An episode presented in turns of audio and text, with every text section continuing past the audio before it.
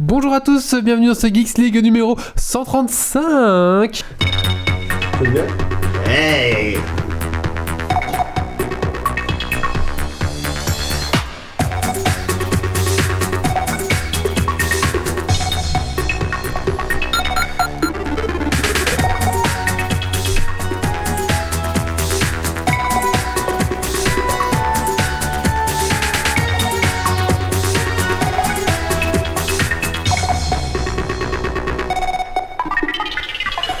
Bonsoir à tous, euh, bonsoir à toutes, bienvenue dans ce Geeks League numéro 135. Alors ce soir euh, dans Geeks League, euh, un petit peu euh, nouveauté pour nous, pour la sortie de Zelda, euh, le dernier Zelda, donc Breath of the Wild. Nous avons euh, directement joué en ligne, ça va être le fil rouge de la, de la journée, de la soirée, on va dire. Et on va tester en exclu, hein, donc on a acheté le jeu, enfin Guillaume a acheté le jeu tout à l'heure cet après-midi, on n'y a pas encore joué, on a juste fait des petits réglages, d'autres petites choses comme ça. Et en exclu, on va jouer un petit peu euh, en même temps euh, que vous découvrez le jeu euh, pour euh, voilà on va juste Donc en fait, pendant qu'on parle, il y a pour ceux qui sont sur, euh, qui regardent sur Twitch, etc., ils peuvent voir le jeu en, C'est ça. en arrière-plan. en arrière-plan et- et, c'est directement un de nous quatre qui vous nous cinq qui va y jouer qui va tester directement le jeu Euh, donc pour cela donc on a on a acheté une petite carte d'acquisition euh, qui permet justement alors de- d'enregistrer tout ce qui va se passer sur la télé voilà donc si vous avez des commentaires des choses à dire à la personne qui joue bah, n'hésitez pas via le chat on essaiera de faire les actions que vous voulez tester ce genre de choses n'hésitez pas Euh, donc on aura, on va essayer un petit peu de switcher entre euh, voilà les, le- le- les images et nous. Enfin, on fera un petit peu un mélange comme ça entre les deux les différentes caméras. Donc voilà, on fera un petit, un petit mélange. Voilà. On parlera- parlera le jeu sur les chroniqueurs. euh, Oui, c'est ça. ça sera sympa. Donc on va parler de forcément de, de ce Zelda. On va parler de Bitcoin ensuite. Euh, donc comment ça marche, où acheter, comment échanger, est-ce qu'on peut et qu'est-ce qu'on peut acheter avec des Bitcoins? Euh, on va parler de Strange, Fantasque et Kiwi. Donc euh, c'est des revues euh, comics. comics euh, français après la, la Deuxième Guerre mondiale, en fait. Voilà. On va parler du nouveau DLC de Warhammer Total War qui sont les Bretoniens. Donc dans la base je vais parler de Sarah is Missing, mais comme j'ai tellement joué à Total War, on va, on va, parler de ça. Faire ses courses en ligne. Ah bah non, mais tu es pas là, donc voilà, c'est bien. et, et, et normalement, euh, Méo est censé arriver un peu plus tard dans la soirée et on parlera de Beholder s'il arrive. euh, voilà, attends, sinon ça sera trop tôt pour un sujet. Mais on a un Dragon Quest Point et on a la minute du colloque. Et mon sujet que tu oublies pour la troisième fois d'affilée en épisode, la domotique du pauvre. Et la domotique du pauvre, tout à fait. Est-ce qu'on ferait pas le Dragon Quiz Point maintenant en premier? Oui, pour renforcer euh, l'aspect ponctualité, ce serait pas mal. Ah non, non, il, il va se dépêcher exprès de rentrer. hein. Méo, tu Mais j'ai Ah, beaucoup, qu'on de a que- sonné. beaucoup de questions sont prévues. On peut en faire 5 bonus en début d'épisode. Non, non, il, il vient exprès pour Dragon Quest Point, alors on va, on va pas lui faire ça. Mais écoutez, on va commencer par un petit tour de table. Ma- euh, bonsoir Marius. Bonsoir. Alors Marius, euh, tu viens de Paris spécialement pour ce petit podcast à à Namur, donc euh, bah, bienvenue, merci d'avoir pris le train euh, quand même expressément euh, pour ce podcast. Alors euh, Marius, qu'est-ce que tu as fait de geek ces 15 derniers jours? Bah écoute, j'ai acheté des bitcoins. Euh, je pense qu'on en reparlera tout à l'heure. C'était D'accord, on en parlera, Voilà. ce- ce sera ton sujet. Euh, nous avons le colloque ce soir. Bonsoir le colloque. Bonsoir, bonsoir. Alors le colloque, je t'ai coupé. Vas-y, peux. ré- Euh, Bonsoir, bonsoir. Alors le colloque, qu'est-ce que tu as fait de geek ces 15 derniers jours? Euh, tatati, bah pas grand chose. J'ai encore fait euh, la maison. euh, pff, euh, euh, du, oui, du Dofus quand même. euh, j'ai un peu rouvert euh, Dofus. Et euh, qu'est-ce qu'il y a de nouveau sur Dofus Oui, ils vont rendre les Dofus plus puissants. Euh, ils leur ont donné des, attributions en plus pour les départager des trophées qui étaient un peu, euh, qui faisaient un peu perdre. La, la- et je trouve ça bien. Et euh, moi, je pourrais en parler. J'ai, lu un peu euh, ce qu'ils font, mais j'ai pas tout retenu. C'est assez complexe. Il y a des Dofus qui ont gardé leurs caractéristiques, qui donnent un PM en plus, un PM en plus selon que tu es au corps à corps, que tu es pas. Donc ça change de nouveau un peu le, le mode de jeu. Je trouve ça bien parce que les trophées c'était un peu exage. Le but du jeu c'est quand même les Dofus et c'est bien que ça le reste quoi. D'accord. Nous avons Titi ce soir. Bonsoir Titi. Bonsoir tout le monde. Alors Titi, qu'est-ce que tu fais de geek ces 15 derniers jours? Ben, j'ai fait beaucoup de rétro gaming. euh, donc, euh, j'ai joué à, SimCity, à Super Mario 3, euh, plein de petits jeux comme ça. Sinon, je joue toujours beaucoup à Don't Starve pour le moment. Et je joue à Shipwrecked en. Et c'est plutôt cool en fait. Voilà. Plus Hearthstone et plein de choses. Nous avons Doc Giver. Bonsoir Doc.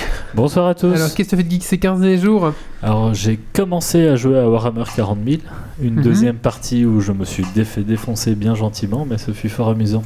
Du coup, euh, voilà, je vais m'y mettre, je vais mettre à la peinture, et euh, si je suis motivé et que vous avez de la chance, j'essaierai de faire euh, quelques petits billets de temps en temps pour euh, retracer mon parcours euh, là-dedans, pour euh, mes premières impressions et mes Alors, difficultés. Moi j'ai acheté mes premières boîtes en 2012. Euh, il m'a fallu 3 ans pour en prendre 5, que j'ai fini, tout, j'ai fini par tout filer à Wally. Et euh, j'ai racheté des boîtes cet hiver et j'en ai 4 qui sont sous couchées pour l'instant. si c'est des taux, je veux bien reprendre, sinon euh, je pars sur l'esprit de. Non, c'est des. euh, avec des loups là, j'ai oublié le nom. Space Wolf. Et des, des rouges que j'ai oublié le nom aussi. Des Blue Angels. Angel, ouais. Voilà. D'ailleurs, si des, si des auditeurs veulent participer à l'armée Geeks League et nous envoyer quelques petites figurines, qu'ils n'hésitent pas. Et graphie. Marius attend toujours sa sonnette, je vous rappelle. Oui.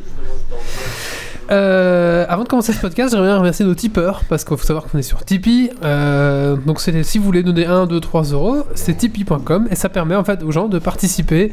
euh, voilà. on a un très bon exemple aujourd'hui avec justement le, ce qui permet de capturer le, Voilà. le jeu qu'on diffuse. Voilà, donc la, la petite boîte que vous voyez ici qui permet de faire l'acquisition, elle a été payée avec l'argent des tipeurs. Donc on s'en resservira notamment ben pour. On va commencer un petit peu plus à streamer la- dans la semaine, faire des petits streams sur, sur Twitch, ce genre de choses. Donc on s'en servira pour faire du rétro gaming. Et puis aussi, ben voilà, de temps en temps comme ça, un podcast ou l'autre, on pourra faire l'acquisition de consoles. Un grand merci à eux. Voilà. Et donc, bah, merci à Guillaume Dupuis, merci à KNLF, merci à Cécile Canel et merci à Picruns qui ont participé donc à ce. à ce. À ce type. Bah, à ce type. Putain, je, je- Qui nous soutiennent en qui nous fait. soutiennent. hein, ouais, Alors, je suis ouais, désolé, je tout suis à un fait. petit peu KO parce que je sors de deux jours de maladie. Voilà. Mais au moins, toi, coup, t'es euh, présent, c'est bien. Ouais, moi, moi, je suis présent, voilà. Voilà, ça- faut le dire. Ce taunt gratuit quoi. Parce que tu aurais pu aussi bien ne pas venir. Ouais, j'aurais pu ne pas venir. Euh, ok, Euh, qu'est-ce que je veux dire moi? Ah oui, et on a aussi un petit public ce soir, mais qui a l'air très fatigué. Euh, bonsoir le public. Est-ce qu'on les voit à l'image? Je sais pas si on les voit Ah, l'image. Peut-être avec la caméra là. Coucou. Voilà. On les entend en tout On cas. les entend, c'est ça. Oui, on les voit un petit peu au fond de la caméra. Voilà. Donc maintenant, on a mis un petit micro euh, au public quand ils veulent parfois euh, participer.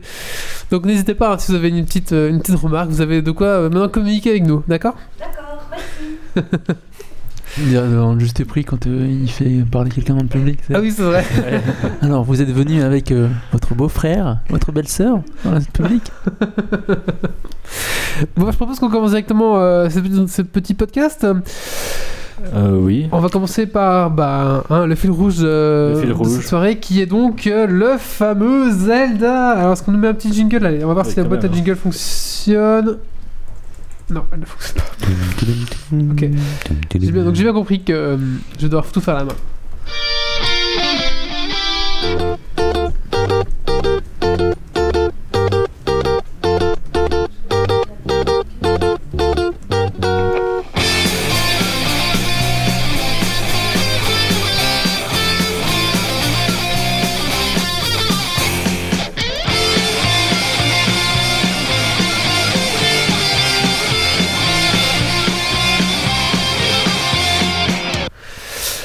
Alors Guillaume, donc tu as acheté cet après-midi le fameux euh, Zelda qui est sorti, donc on en a pas mal parlé dans ce Geeks League, donc je trouvais ça quand même pas mal qu'on puisse vous le montrer à la sortie. Ça tombe bien, Geeks League euh, tombait en même temps que la sortie, formidable. c'est Surtout magnifique. après avoir promis qu'on n'en parlerait plus jamais au dernier épisode. Oui, bon, ça aide. Nintendo a décalé de deux jours pour qu'on puisse faire ça. hein. C'est sympa fait. de leur part, c'était gentil. fait, tout à fait. Alors je viens de voir qu'il y avait juste un petit, c'était un petit peu coupé sur la droite. Je vais essayer de résoudre le problème, mais sinon vous ratez euh, à peu près euh, 5 cm sur la droite, c'est pas trop grave. Euh, bah Guillaume, je t'en prie, vas-y, voilà, oui, lance bah, ton jeu. Je, je vais mettre le On son va du lancer jeu. euh, je vais- une je nouvelle partie. De toute façon, on n'a pas encore joué. un petit, un petit peu fort, je sais pas. Voilà. Ok, on est parti. Donc, Donc on là, on, va jouer, pour je rappelle, ce- on joue sur euh, Wii U. On joue sur Wii U. Faut savoir que c'est un petit, ça alias un peu plus que sur. euh, La Switch. La Sur en théorie, Switch. les graphismes sont un peu moins bons. Ouais, c'est quoi la résolution de la Switch du coup? C'est un 4K c'est ou du pas? 720p. La Switch Ah, la Switch, c'est du 1400 920 upscalé en 1080. Putain, ils sont Quand- même à la ramasse encore Nintendo au niveau résolution. Après, je euh, suis parti sur le pari que la Wii U serait mieux optimisée parce qu'elle est plus ancienne et que de toute façon la Switch serait pas optimisée parce qu'elle vient de sortir. Bah, Day euh, One, L'un euh, dans non. l'autre, à mon avis, le jeu, on va pas perdre trop en qualité. Et pourquoi ils sont encore en 1080 au jour où tout le monde passe en 4K Ils sont un peu à la ramasse. Alors, Bah, on n'entend pas très bien dans le son, mais il y a une voix qui nous parle et qui nous demande de nous réveiller. Donc, euh, comme beaucoup de Zelda, manifestement, on commence en se réveillant quelque part. C'est le syndrome. euh, Du le héros syndrome muet. quoi. De quoi Du héros muet. Du réveil de la tourette. Réveille-toi. Réveille-toi. On peut déjà supputer que Zelda nous parle. hein. Ouvre les yeux. Link.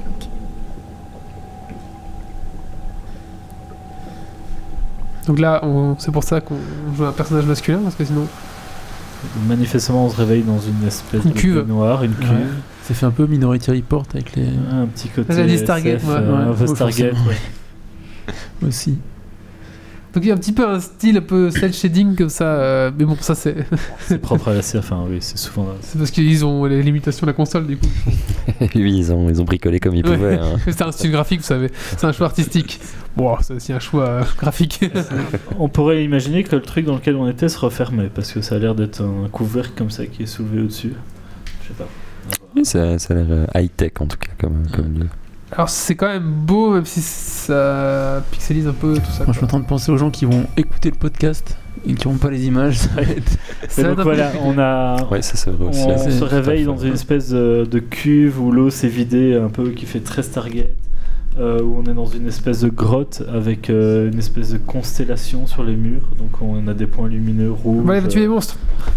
euh, Baston et là, il y, a, il y a juste une espèce de porte avec laquelle, enfin de, de panneau de commande avec laquelle on peut interagir, panneau de commande milieu, donc vraiment Stargate, euh, ouais, dans l'idée. Euh, et on récupère la tablette tablette Sheikah. Donc manifestement, ce sera le guide du jeu. montrera la voie après ton long sommeil. Donc Ouais, euh, toujours ça va remplacer a priori la, la petite fée qu'on avait dans Karine of Time ou ce genre de choses. sera. Est-ce qu'il sera. est-ce qu'il- là, est-ce Et qu'il ça ressemble aussi à une pénible tablette. Donc en fait, ça ressemble à une tablette de Wii U. Ah, Ah oui, c'est méta. surprenant. C'est méta. Et elle coûte combien la Wii U aujourd'hui? 300 balles. 300 Non, ça, La c'est la Switch. Non, ça, c'est la Switch. La Switch, pardon, la Wii U, non, ça se sent plus. Bah, il y a- En ah, occasion, quoi. Ils sont. C'est vrai? Oui. Je sais pas, c'est le dernier jeu qui sort sur Wii U en tout cas. Non, tu achètes plus. Oh merde. Là, beau. une porte s'ouvre, on avance. Alors, on est complètement en caleçon. Euh, Il y a des coffres, on va les ouvrir. Et on récupère un pantalon. Donc, manifestement, on a un menu. Il y a une- il y a une on peut gestion de- s'équiper de- d'un pantalon. Donc, on a une gestion de l'équipement. On va pouvoir changer de tenue. Ah, une chaussette droite. Ce qui n'était pas forcément le cas dans les anciens épisodes, puisque les seuls changements c'était de passer à une tenue euh, rouge pour résister au feu ou quoi. Là, on a ré- réellement un équipement qu'on s'est RPG. hein. changé, quoi. Voilà, un peu plus à Skyrim. euh. Une deuxième porte, donc on est nouveau sur un, sur le terminal. un terminal, une espèce de, de panneau de commande. t'ouvrir la voie. Et manifestement, c'est la tablette euh, à la Wiimote comme ça qu'on a récupéré ce 30 secondes plus tôt qui permet de l'ouvrir. D'accord. Ah, ou c'est. Bon, après ça va, hein, c'est. Alors, les packs Wii U, ça coûte 400 balles. Neuf. Non, c'est pas Non, vrai. ça, tu dois être sur un collector ou quoi euh, qui est revendu un peu plus cher. Un pack euh, Mario Kart 8, pack premium. Ouais, non, ça valait pas ce prix-là à la sortie. euh, c'est Non. 250 balles un pack comme ça.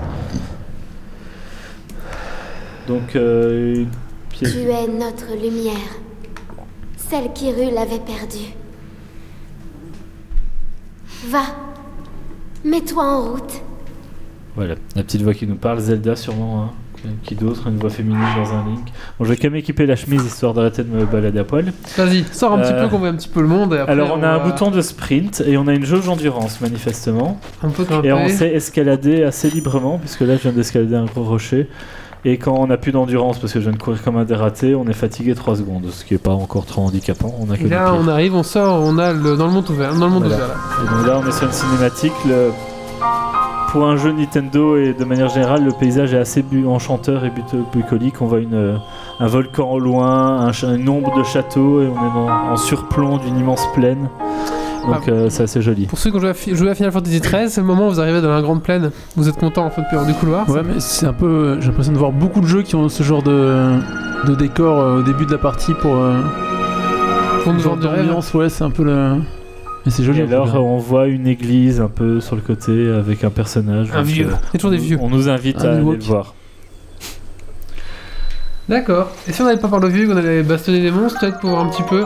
On a trouvé une branche d'arbre. Donc il y a plein d'objets à ramasser dans le jeu. Voilà, manifestement, je peux l'équiper Ah oui, comme ce serait bien de savoir c'est- c'est quoi les nouveautés finalement de, de ce, ce volet-là comparé aux autres. Bah, tu Et je peux déjà faire des attaques circulaires avec une branche. Oh. Si ça, c'est pas la classe.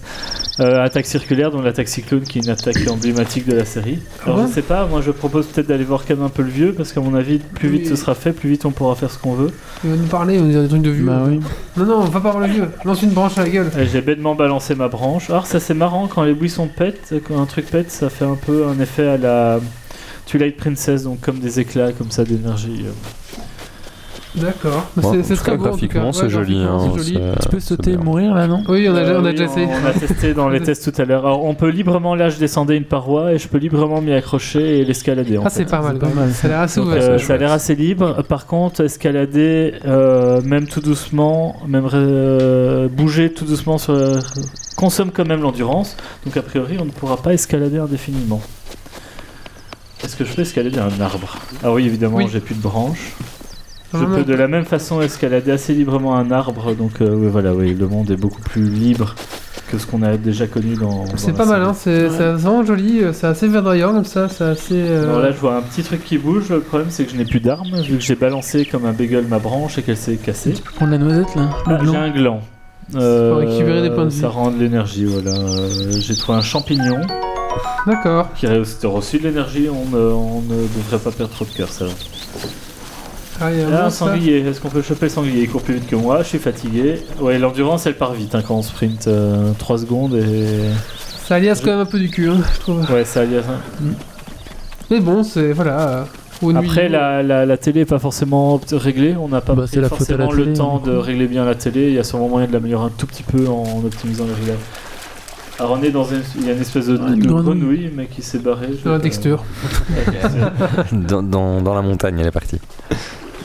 Oula, il a pas Ah, l'air il a il pas l'air sympa lui. Il a freeze Link. Ah. Link, La voix me parle. dirige-toi vers le lieu que t'indique la carte de la table. Arrête de faire n'importe quoi, Link. Voilà, donc on est en début de jeu, on m'explique que je peux faire afficher une carte, et en gros on me dit euh, c'est le début du jeu, fais ton tutoriel, va à l'endroit où on veut que tu ailles. Guidé Euh. par la tablette, c'est une quête. Alors est-ce que je peux. Alors je peux pas du tout combattre ce truc en fait. Euh, T'as pas d'arme? Peux. Ouais, voilà, je sais. Je, je- je- On va enchaîner le podcast, on laisse jouer. Ouais. On va juste enlever le, le son euh, du jeu, on va laisser l'image. Alors si un autre euh, chroniqueur veut jouer, il demande, on tourne la tablette. Ça marche. Ça marche. C'est joli en tout cas. le- Ouais, C'est assez joli. euh, ouais. C'est C'est beau. assez joli. Euh, on va donc passer à la rubrique de Titi. Parfait, parfait. Allez, très bien. Donc on va parler euh, de comics. En France, euh, après la Deuxième Guerre mondiale. D'accord. Allez, on fait un petit jingle. euh, euh, comics France après la Seconde Guerre mondiale. Voilà, On a ouais, ça. il y a toujours ça en stock. Depuis le temps que tu rêvais de l'utiliser, euh, on va faire un article là-dessus. C'est parti.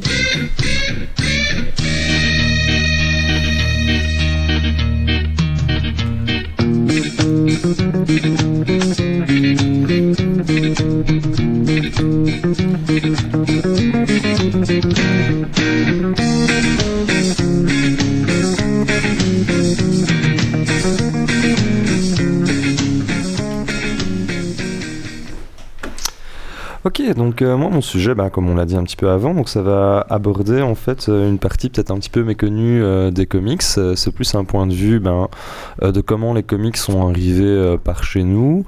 Pour faire cette recherche-là, bah, je suis parti sur la France, bon Belgique-France, hein, c'est à peu près la même chose, on est Mhm. d'accord. hein. bon, sauf que nos frites sont meilleures, bien, Bien entendu. Voilà. Et donc en fait ici, dans, dans la petite recherche que j'ai fait, j'ai appris pas mal de, de choses sympas. Et donc je vais, je vais vous expliquer ça. Donc juste pour remettre les choses bien euh, au clair pour tout le monde, euh, simplement une petite définition de qu'est-ce que c'est qu'un comics finalement. Donc un Mhm. comics aux États-Unis, c'est la bande dessinée euh, au sens large, et toute la bande dessinée, c'est englobé par le terme comics. Par contre, bah, chez nous, pour nous, quand on va parler de, de comics, ça va évoquer la BD américaine, au même titre que si on parle d'un manga, bah, pour nous, ça va faire penser à, de la, à la bande dessinée euh, japonaise. euh, voilà, donc euh, comme ça, on sait bien ce que c'est que le comics. Et aussi, souvent, ce que les gens ont tendance à faire, et ce que c'était mon cas aussi, bah, c'est on associe souvent le comics avec bah, des super-héros et des super-pouvoirs. Alors que pas forcément, finalement, voilà. Donc, bah, par exemple, on le voit avec aussi les, les premiers héros euh, vraiment euh, célèbres dans, les comics euh, américains. Ici, ben, il y avait par exemple... Flash Gordon, il y avait Prince Vaillant, et c'est pas des gars qui avaient des super pouvoirs, des choses similaires. C'est venu après, ça c'est super héros avec les super pouvoirs. Et donc en tout cas. Avant la, deuxième guerre mondiale, ben, euh, les comics euh, sont un petit peu venus euh, de par chez nous, ça, ça, séduisait plutôt bien.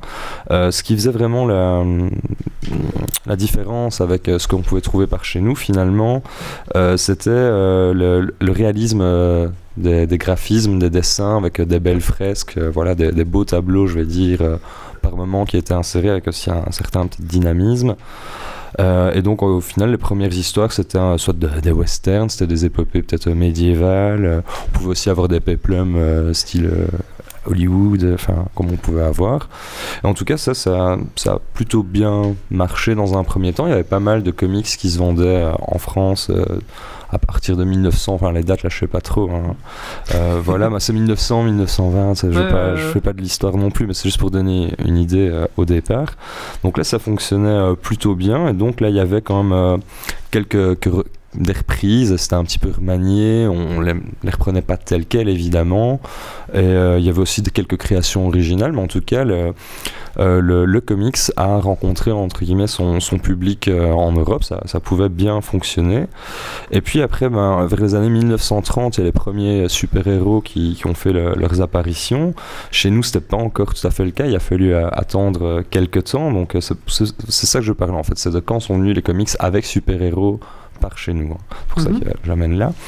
Et donc, euh, dans les années euh, 1930, ben, parce que les- aux États-Unis, ça commençait à cartonner les super-héros, avec, euh, bah, notamment les plus connus euh, Superman.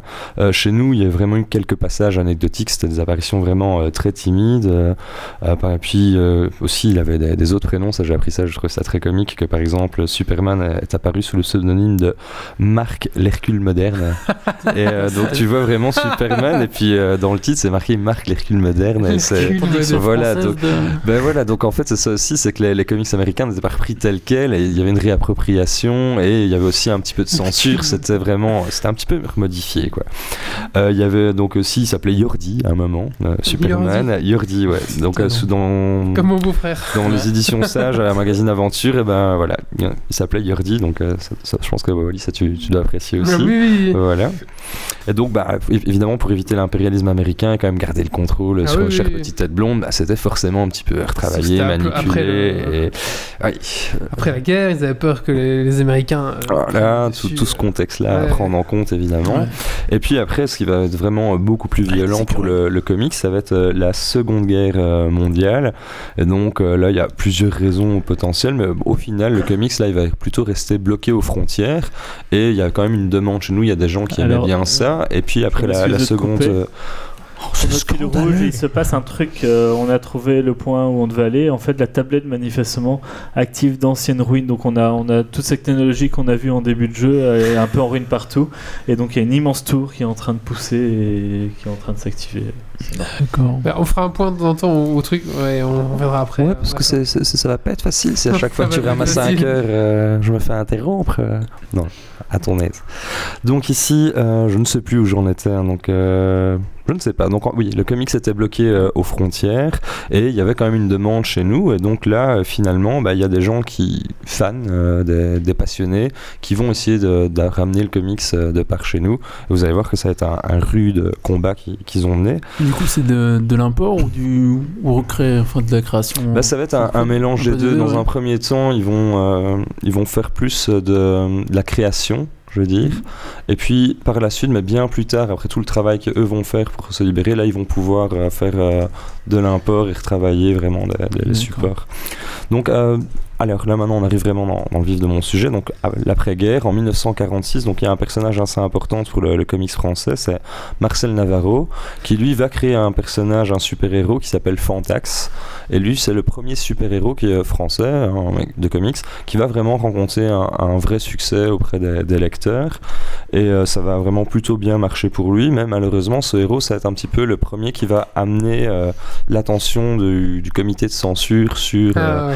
là-dessus parce que c'était euh, apparemment c'était plutôt bien fait. Euh, les gens qui avaient lu ça à l'époque ou même encore maintenant trouvent que c'était bien fait. Donc il y avait il a un flingue en main on le voit il y a c'était assez vivant c'était pas tout, tout, tout censuré mais du coup c'est lui qui malheureusement va amener aussi à attirer l'attention de la, la censure euh, par la suite Ah ouais, Fantax, ouais, je vois. Fantax voilà donc euh, un petit mec avec une cape, un avec une masque et un gros euh, un flingue. un, un gros flingue Beretta. voilà, un Beretta ce, qui est, ce qui est plutôt cool hein, euh, voilà c'était pas toujours autorisé Fantax, le monstre de l'abîme. Fantax, le, le gang de la mort.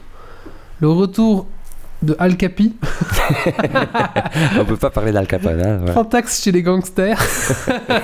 Ouais, voilà, donc euh, tous ces petits tomes euh, là euh, ont, plutôt bien euh, cartonné. Et puis ensuite, euh, il n'y avait pas que lui, hein, il y en a d'autres aussi qui vont se lancer euh, dans du, du comics. Il y a des maisons d'édition qui vont euh, faire euh, des revues où ils vont pouvoir publier euh, différentes choses comme ça. Mais là, c'est plus euh, pompé chez les Américains. Il va y avoir quelques créations originales. Là-dedans, les plus connus, c'était Kiwi, Titan, Rodeo, Black ou Zambla. Et Zambla donc, euh, Ouais, Zambla. De voilà, bah, bientôt on mettra en, en ligne l'article et euh, j'ai mis des petites images de ça. Et ça, c'est une, coopération franco-italienne. Donc les gens sont- ont commencé à travailler ensemble. Ils se sont mis les deux pays et comme ça, ils se fourguaient les dessins pour avoir suffisamment de, de D'accord. rendus et être rentable. Et donc là, ça a vraiment bien marché pour eux. Et parmi euh, ces maisons d'édition-là, il y en a une qui est, qui est vraiment euh, importante. C'est la maison d'édition LUG, L-U-G. Et euh, cette maison-là, en fait, elle va vraiment euh, énormément œuvrer pour qu'on puisse avoir les, les comics avec euh, moins de censure. C'est ce que je vais vous expliquer euh, maintenant. Donc ici, la première revue va être créée par la maison Luc, justement, avec Fantasque, pas Fantax. Fantasque avec un K, c'est pas pareil. Et là, c'est euh, une revue créée par Marcel euh, Navarro, euh, dont j'ai parlé avant. Et là, il va enfin pouvoir amener les premiers héros comics de- Comment il s'appelle ce, ce, ce- ce qui, ce est super connu de. Celui qui a fait. De Stanley, voilà, c'est ça. Je cherchais Et donc, il va avoir ce premier recueil avec euh, les 4 fantastiques, le Suffer d'argent. Et là, ça va être une véritable claque, apparemment, pour les, les gosses de l'é- de l'époque de, de pouvoir avoir cette littérature-là avec enfin les vrais héros Marvel. On passe de, de quelque chose de totalement différent avec des vrais Ah, tu problèmes. parles de Fantax à... tu, pars, tu pars de Fantax à... De- de- à- Voilà, c'est ça. De, dans Fantasque, on trouvait vraiment, là, c'était Ouais. les héros à l'américaine qui débarquent vraiment, enfin, pour une fois chez nous. Et euh, tout de suite, ça a très, très, très bien marché. C'est un peu le club Dorothée de, de nous. Oui, Donc voilà, est- ça devait dans être les ça. a- Donc, C'est euh, dans les années 50 à peu près euh, ça non, non, là, euh, on est euh, bien plus loin. Donc, de, après l'après- l'après-guerre, il y a eu le premier héros, euh, Fantax, et Ouais. puis euh, ils ont créé tout des recueils, etc. Et c'est vers euh, les années euh, 68, c'est en 68. Ah oui, donc on a Ouais, on a ouais, il y a eu bien ça, ça, après. bien euh, après. Donc, entre, entre la guerre, il y a eu ces, ces revues-là. Et puis après, enfin, on est parti sur les, les, les comics avec les, les super-héros. Et euh, donc ici, ce qui, ce qui était vraiment génial, c'est que ça, ça cartonnait bien, mais malheureusement, ils se sont fait censurer euh, allègrement. Donc ils ont seulement pu euh, publier 7, numéros. Donc si vous avez cette revue-là chez vous, ça traîne dans ce grenier, mais gardez-les. Je crois que de mémoire, le premier, il vaut 800 euros. euh, Ah voilà, ouais. donc euh, c'est, pourtant, c'est juste le, Ouais. le petit fascicule. Que le euh, ne papier, euh, pas. voilà, donc parce que c'est pour beaucoup, pour la, la génération de l'époque, c'est le magazine culte, c'est toute une, comme tu disais, comme le club Dorothée, ça évoque des choses.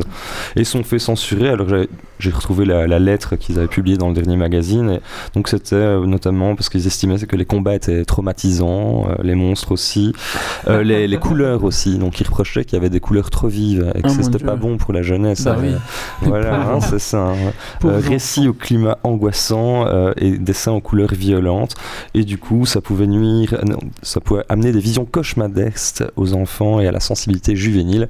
Et donc, c'était fini en fait. Voilà.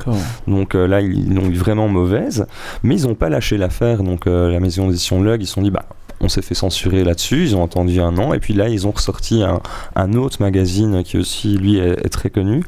Donc ils ont sorti le, magazine euh, Strange et puis un peu plus tard Marvel.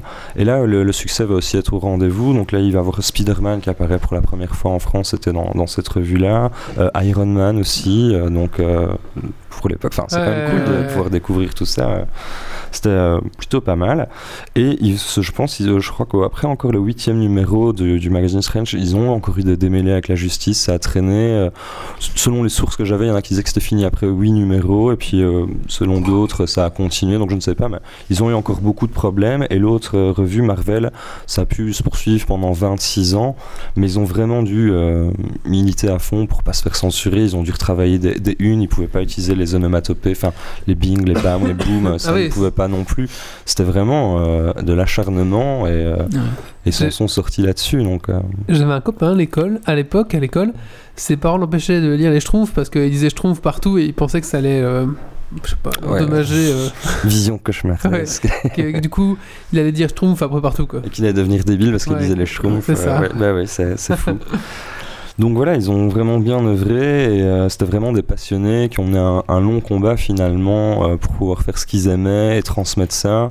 Et je pense que voilà, donc euh, au niveau de des revues un petit peu cultes dans le comics euh, par chez nous, bah, si vous avez euh, l'oc- l'occasion d'avoir ou de trouver un, fantasque du Strange ou du Marvel, bah voilà, vous pourrez voir les premières versions des super-héros euh, comme ça arrivé par chez nous. Je trouvais ça assez intéressant et ça a permis évidemment bah, de, débloquer tout comme on, le connaît par, actuellement. C'est trop perturbant parce que quand je parle, tout le monde regarde Zelda, c'est extrêmement Par pénible. contre, euh, c'est nul, bon, on, c'est- on peut voilà. mourir noyé. Et euh, pour la relève, en fait, euh, notamment, il y a plein de jeunes maintenant qui font des illustrations, qui travaillent aussi, parce que c'est plus facile maintenant de communiquer, d'échanger avec Internet, qui travaillent pour des, des comics aux États-Unis, etc., qui disent que eux, ça les a vraiment euh, inspirés. Et puis, euh, il y, a, il y a la relève qui est là. Et puis maintenant, il y a aussi, bah, vu qu'on est un peu dans ce sujet-là, il y a du comics vraiment français, et notamment euh, Wanga Comics, je sais pas si vous connaissez. Et donc c'est euh, un illustrateur qui s'est dit bah tiens on, on va faire du, du comics français et il y a quelques publications qui ont l'air sympas, des héros qui, ont- qui sont présentés. et, euh, donc si ça vous tente, bah, vous pouvez aller voir du côté de Wanga Comics pour voir euh, ce que ça raconte et, et voilà. Est-ce qu'il y a peut-être des auteurs français qui reprennent des comics américains aussi en fait, Vu que c'est des franchises, il y a peut-être des auteurs français qui, qui font du Batman ou des. du Oui oui en fait, hein. ça ouais. Ça, c'est c'est le cas maintenant. Il y a aussi, je pense, euh, au niveau des films, il y en avait un qui avait. euh, je crois que c'est un réalisateur français qui a fait un des Hulk ou euh, quelque chose comme ça. Bon, c'est franchise de, de film, mais ouais, tout à fait. Est-ce que Fantomas c'était un comics aussi? Ah, je sais pas du. Fantomettes. Hmm, ça, je ne sais pas, mais c'est vrai que Fantax, il ressemble un petit peu à, à Fantomas. Fantomette- ou à Fantomette Fantomette, en non, Fantomette en, à Kangen, quoi. Fantomettes c'était euh, c'était un dessin animé Oui, c'était c'était une série. Une série, Ouais. euh, c'était même pas dessin animé, je crois. Non, C'était c'était une euh, série série, il y avait des bouquins C'est une aussi. série toute nulle Ouais. euh, française. Euh, maintenant, c'était que- bien mauvais. Ouais. Elle avait une miette, non? Oui, oui, oui. euh, ouais. Budget, euh, voilà. C'est des flammes, non? Il me semble qu'il y avait des flammes. Je ne sais pas. F comme Fantomette, c'était Tout ça à fait. Ouais. Ouais. Et Il y, a une, il y a une série de. Enfin, il y a un collectif d'auteurs là qui a sorti un- une série de comics aussi en petit format de. euh, de, quelques, de quelques pages comme les comics américains. J'essaie de retrouver le truc. Euh, Et je sais bien aussi que dans, dans la, la- toute la progression justement de ces, de ces auteurs-là, il y en a qui ont eu, qui ont réussi à, à publier aux États-Unis deux euh, comics pour Marvel et ils ont pris des pseudonymes, euh, des noms d'emprunt américains et le public là-bas aux États-Unis ont lu ce- ces deux comics-là et c'est passé donc ça preuve Ah qu'ils oui, étaient vraiment oui. talentueux et, et capables donc euh, Ouais, mais c'est vrai qu'en France c'était compliqué. hein. Bah, même, même nous pour les dessins animés Dragon Ball et tout ça, ils ont été censurés euh, à mort Mais et oui. tout ça quoi. alors que c'était encore plus tard mais tu te dis c'est quand même euh, En France, ils ont toujours- on a toujours eu des petits retards là-dessus. Hein. Toujours eu peur Ouais. de notre, que notre jeunesse soit. Quand tu compares, je sais pas, mai 68 avec les idées que eux donnent dans ce courrier-là en disant euh, vision cauchemardesque parce que les couleurs sont trop vives, faut, faut arrêter. couleur trop Ouais. vive. Et donc là, il y a en ce moment, enfin en ce moment, donc il y a quelques mois, euh, il est sorti Infinity 8 Comics de Trondheim, Zepp et Berthail chez Rue des Sèvres, que c'est 8, 8 tomes. Donc vraiment au format comics, euh, donc des petits fascicules qui Mhm. font euh, 30 pages. Ouais. Donc ils font une histoire de, de space opéra un peu, un peu chelou avec euh, très, euh, très américain du coup, avec des, des... Enfin, très comics américains qui est assez chouette aussi. Ok. Moi, je la- connaissais pas du tout. Dans la maison qu'on retape, euh, entre deux, deux châssis de porte pour isoler, ils foutaient n'importe quoi. Et j'ai retrouvé, c'est marrant que vous parlez de mai 68. J'ai retrouvé, des- j'ai retrouvé plein de journaux, je les ai là, je vais faire une table avec euh, des journaux de l'année 68-66. Il y a un article, c'était marrant, c'est une super nouvelle belle plage vient de s'ouvrir. euh, elle est très agréable, euh, très chouette. Et en plus, bonne nouvelle, les noirs peuvent y aller. Oh putain, quelle horreur! ah, quelle horreur! Oh mon dieu Et ça, c'est pas censuré. hein. non, non, c'était. C'était la une du journal, euh, pouvaient y aller. euh, Ouais. C'est c'est une bonne Ouais, nouvelle. ouais. hein, euh, c'est sûrement pas un journal de droite. T'as pas retrouvé les magazines dont on parle parce que ça vaut 400 euros, euh, tu disais. Ah, c'est pas, c'est tous des journaux. Ah, c'est pas des mangas. euh, Non, C'est pas des mangas, des- c'est des- c'est de- c'est tout des, des, des, des voici de l'époque, quoi, et des, des vrais journaux, des, ou des, j'ai- il y avait déjà un flair, je crois. J'en ai plein, j'ai une caisse complète. euh, Ils sont en piteux état, je vais les restaurer, puis je vais faire une table avec les meilleurs articles sous, sous verre, tu vois. Ça ça Parce que les, les revues euh, Zambla, Kiwi, Rodeo, Black, c'est vu que c'est pas des super-héros américains, quand on regarde, c'est une petite, ça, ça ressemble à une BD comme ça, Ouais. mais dans un format différent. Ça, peut-être que les gens en ont chez eux, ça vaut peut-être la peine hein, de regarder un petit peu, euh, voir combien ça vaut. C'est ouais. comme les DVD de Star Crash 2. Oui. Mais oui, tout à fait. Mais là, je, je- je vais me faire passer pour un gros mythomane auprès de, de mes collègues. hein. J'ai raconté l'anecdote qu'il y a- il y a un CD acheté à la brocante à 50 cents, ça en valait euh, 250 minimum. Je raconte ça à tout le monde. Ils disent, ouais, je dis, si, va voir sur internet, vérifie. Bah, quand ils vont vérifier qu'il a vaut que 2 euros, ils vont se dire, mais quel gros mytho. C'est Eh, l'info nous avait été communiquée euh, erronément euh, par Avant un de- connaisseur. Tu aurais dû Ouais. vérifier tes sources et vérifier sur internet avant de dire aux gens d'aller faire de même. Et avant de chercher partout. Oui, c'est euh, vrai, c'est vrai. Mais bon, voilà. C'est comme la plage pour les blagues, je déconne, hein, c'est pas autorisé. hein, attention. Bah merci euh, Titi. Avec plaisir. On va passer maintenant au coup de cœur, coup de gueule si j'arrive à m'y retrouver. Est-ce que j'ai. On fait un petit point ici. Ah oui, tu fais un petit point euh, console Alors euh, t'en es où? Alors déjà, je suis mort bêtement deux fois. Hein, merci Alors, le speedrun au est jeu, fini. euh, de sauvegarder automatiquement tout le temps et d'indiquer après sur la carte les croix aux endroits où on est mort. C'était sympathique. Euh, non, Ah, j'ai- suis la quête, toi, tu fais pas. Tu suis Voilà, j'ai suivi la quête principale, donc j'ai trouvé cette espèce de, tablette Yoda. que j'ai activée tout à l'heure, dont on a parlé. Ça a fait venir cet immense tour. Et euh, de là, on a vu le château d'Iriul et on a vu clairement euh, Ganon, donc euh, le méchant emblématique de Zelda sous sa forme euh, de sanglier. Euh, qui est en fait enfermé dans le château. Donc un vieux nous l'a un peu expliqué après, euh, disant qu'en fait, en fait euh, l'histoire qui est expliquée à ce moment-là, alors je vous spoil les 5 premières minutes, c'est que on a le Hyrule qui a été attaqué par Ganon, voilà 100 ans, et qui a été dévasté. Donc on retrouve ceux qui ont un peu regardé les images ou les trailers, cette espèce d'ennemi emblématique qu'ils ont fait en amiibo avec des tentacules comme ça, euh, espèce de pieuvre. On la retrouve un peu partout, mais en quoi. mode, euh, Ouais. en mode un peu euh, devenu pierre comme ça, désactivé. Et en fait, manifestement, la tablette peut réactiver certains trucs parce qu'il y a notamment l'édifice La Tour, c'est un édifice de pierre que la tablette a réactivé.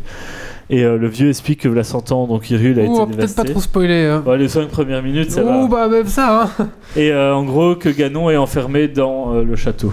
Et euh, pour se barrer de l'endroit où on est, on est sur une plaine, mais qui est en fait euh, sur des précipices. Et donc, il va nous donner un objet à condition qu'on fasse le temple dans lequel je suis. D'accord. Alors, Mais gra- graphiquement- c'est pas mal comme Graphiquement, ça. ça, passe bien en fait. C'est hein, hein. c'est à la. Au- Au niveau un du, gameplay, c'est bien euh, fait, bien. Niveau gameplay, ben là j'ai eu une petite énigme ou l'autre. J'ai activé une application sur la tablette qui est en fait euh, une espèce de magie qui permet de manipuler le fer. Donc euh, tout ce qui est des grandes portes en fer, des trucs hyper lourds, je peux les soulever avec euh, cette espèce de magie comme ça qui me permet de le D'accord. fer. Donc là, tu vas pouvoir voler des objets aussi. En fait. Et là, j'ai été là manifestement au fond du truc, j'ai trouvé une espèce de vieux, mais j'ai pas écouté ce qu'il disait et j'ai récupéré un emblème. Donc a priori, je vais pouvoir récupérer euh, la voile que le vieux m'a promis et qui me permettra de me barrer. Donc on va arriver ici, une espèce de, de, de pseudo delta plane. À savoir aussi que manifestement, à chaque fois qu'on active un truc avec la tablette, on a des zones de téléporte en fait. Donc euh, en passant par la carte, on peut facilement se téléporter d'un point à l'autre. Donc a priori, euh, les allers-retours dans le jeu ne devraient pas être pénibles parce que ça va pas demander de crapahuter tout le temps. On pourra facilement euh, voyager comme ça. Je, je trouve que la, la noyade était un peu sévère. J'espère que les- la capacité Oui. à nager plus loin sera possible. Tu sais que ça oui, se oui, débloque parce un peu. qu'en fait, comme grimper, la le fait de nager consomme de l'endurance et donc euh, on est limité dans les, les déplacements déplacements qu'on peut faire avant de Parce se que tu noyer. t'es en noyé nageant. bêtement au milieu de l'eau parce que. Voilà. Voilà. mais je suis pas mort à ce moment-là. Ils m'ont remis sur la berge. Par Ouais. contre, quand je suis mort, c'est avec l'aimant. Bah, j'ai soulevé un truc de fer, j'ai pas fait gaffe en relâchant, il est au-dessus de ma tête. Accident bête. Euh, je sais pas si quelqu'un veut prendre la suite. euh, il est tenté. Coloc, tu veux tester Ouais, je vais tester, allez. tiens. La barre du micro qui est chiante. Je vais mettre une chaise. On va laisser jouer, par contre, on aura pas de son. Oh, grave. Voilà. Oui, je m'étais branché sur la tablette pour avoir le son parce que je déteste jouer sans son. Comme Véronique. Non, je vais le mettre là parce que j'ai la barre du micro, je vais de l'écran. Ok, ça va. On va changer votre place alors. Euh, ben, donc le colloque prend le relais sur euh, The Date, tu nous auras un petit peu ton compte rendu. Pendant ce temps-là, on va faire un petit coup de cœur, euh, coup de gueule. Ouais. Titi, il va aller se coucher, c'est ça? Ben, Comme ça, t'as tout fait, comme ça, t'es tranquille, c'est ça Plus ou moins, oui, oui. beaucoup de fatigue, beaucoup de fatigue. Allez, on fait un petit coup de cœur, coup de gueule de Titi. Coup de gueule. Coup de cœur.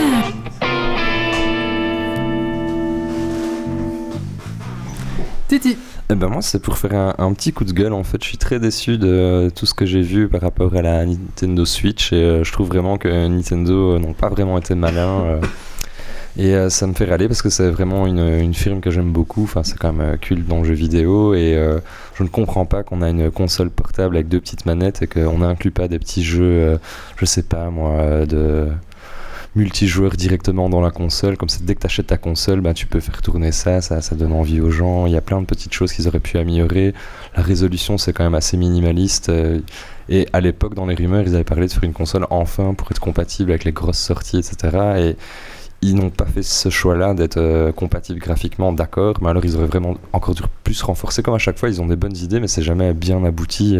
On sait que le début, je sais, mais je suis vraiment déçu par rapport à, à ça. Voilà. C'est vrai que le second jeu qu'ils ont sorti, 1, 2, 3 Switch, qui est des mini-jeux à la Wii avec le bowling et tout, aurait pu être inclus dedans, Ouais. comme à l'époque Bah de la oui, Wii. euh, ça, ou même des, des vieux jeux euh, GameCube, je sais pas, WarioWare qui est génialissime à, à plusieurs. euh, tu, ça, ça coûte rien de, de le glisser dedans, je sais pas si c'est faisable ou pas, mais il y avait moyen de faire beaucoup mieux, je pense, pour la sortie. Et, Mais sur c'est la, c'est gâché. la sortie gâché. de la Wii U, ils ont fait pareil aussi. Ils vont sortir trois jeux pour la sortie euh, rien pendant des mois, non?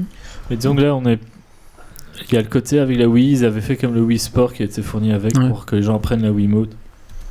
Et là, avec les, la, double, euh, la double petite manette, enfin, ils repartent sur un nouveau concept, donc euh, permettre aux gens de- d'appréhender le concept avec des mini-jeux. Ça aide aussi aux gens de se lancer dedans et de comprendre le truc, quoi. Donc, on aurait pu l'offrir. Puis moi non, le, le plus gros reproche que j'ai c'est euh, ils ont sorti un Zelda, ils auraient pu nous faire un pack collector Zelda et alors vous auriez une Switch là parce que je n'aurais pas résisté. Mais t'inquiète, ils vont la sortir. Quand on nous racheter une Switch, ils vont la refaire en collector. Ouais. Donc, toi, tu rachèteras une Switch.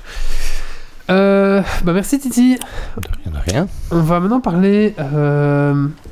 Eh ben, on va parler du DLC euh, Warhammer Total War euh, qui est sorti euh, bah, le 28 février. Donc, euh, on va un petit peu parler de ça. Ça va aller assez rapide, vous inquiétez pas. C'est parti.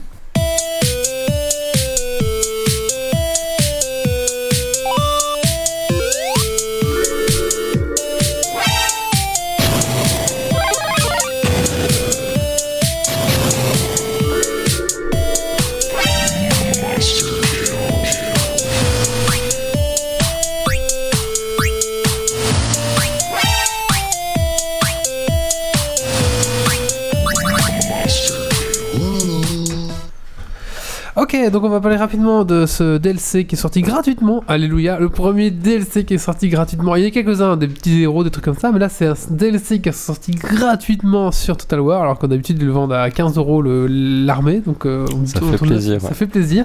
Et c'est les Bretoniens, donc euh, qu'on- qui étaient déjà dans le jeu, mais qu'on ne pouvait pas jouer. hein. Ils étaient là dans la carte, ils vous combattaient, euh, vous pouvez vous allier avec eux, mais vous pouvez jamais commencer vraiment une nation bretonienne, on va dire. Ils Et donc faire là- parce que personne payera pour les Bretoniens. Ah ouais, c'est c'est la seule armée que j'aurais payé. c'est con. Et donc là, ils l'ont sorti. Euh, vous pouvez donc commencer, faire la grande campagne euh, uniquement. Il n'y a pas de scénario spécialisé juste pour eux, mais vous pouvez faire la grande campagne, c'est-à-dire conquérir tout le monde entier.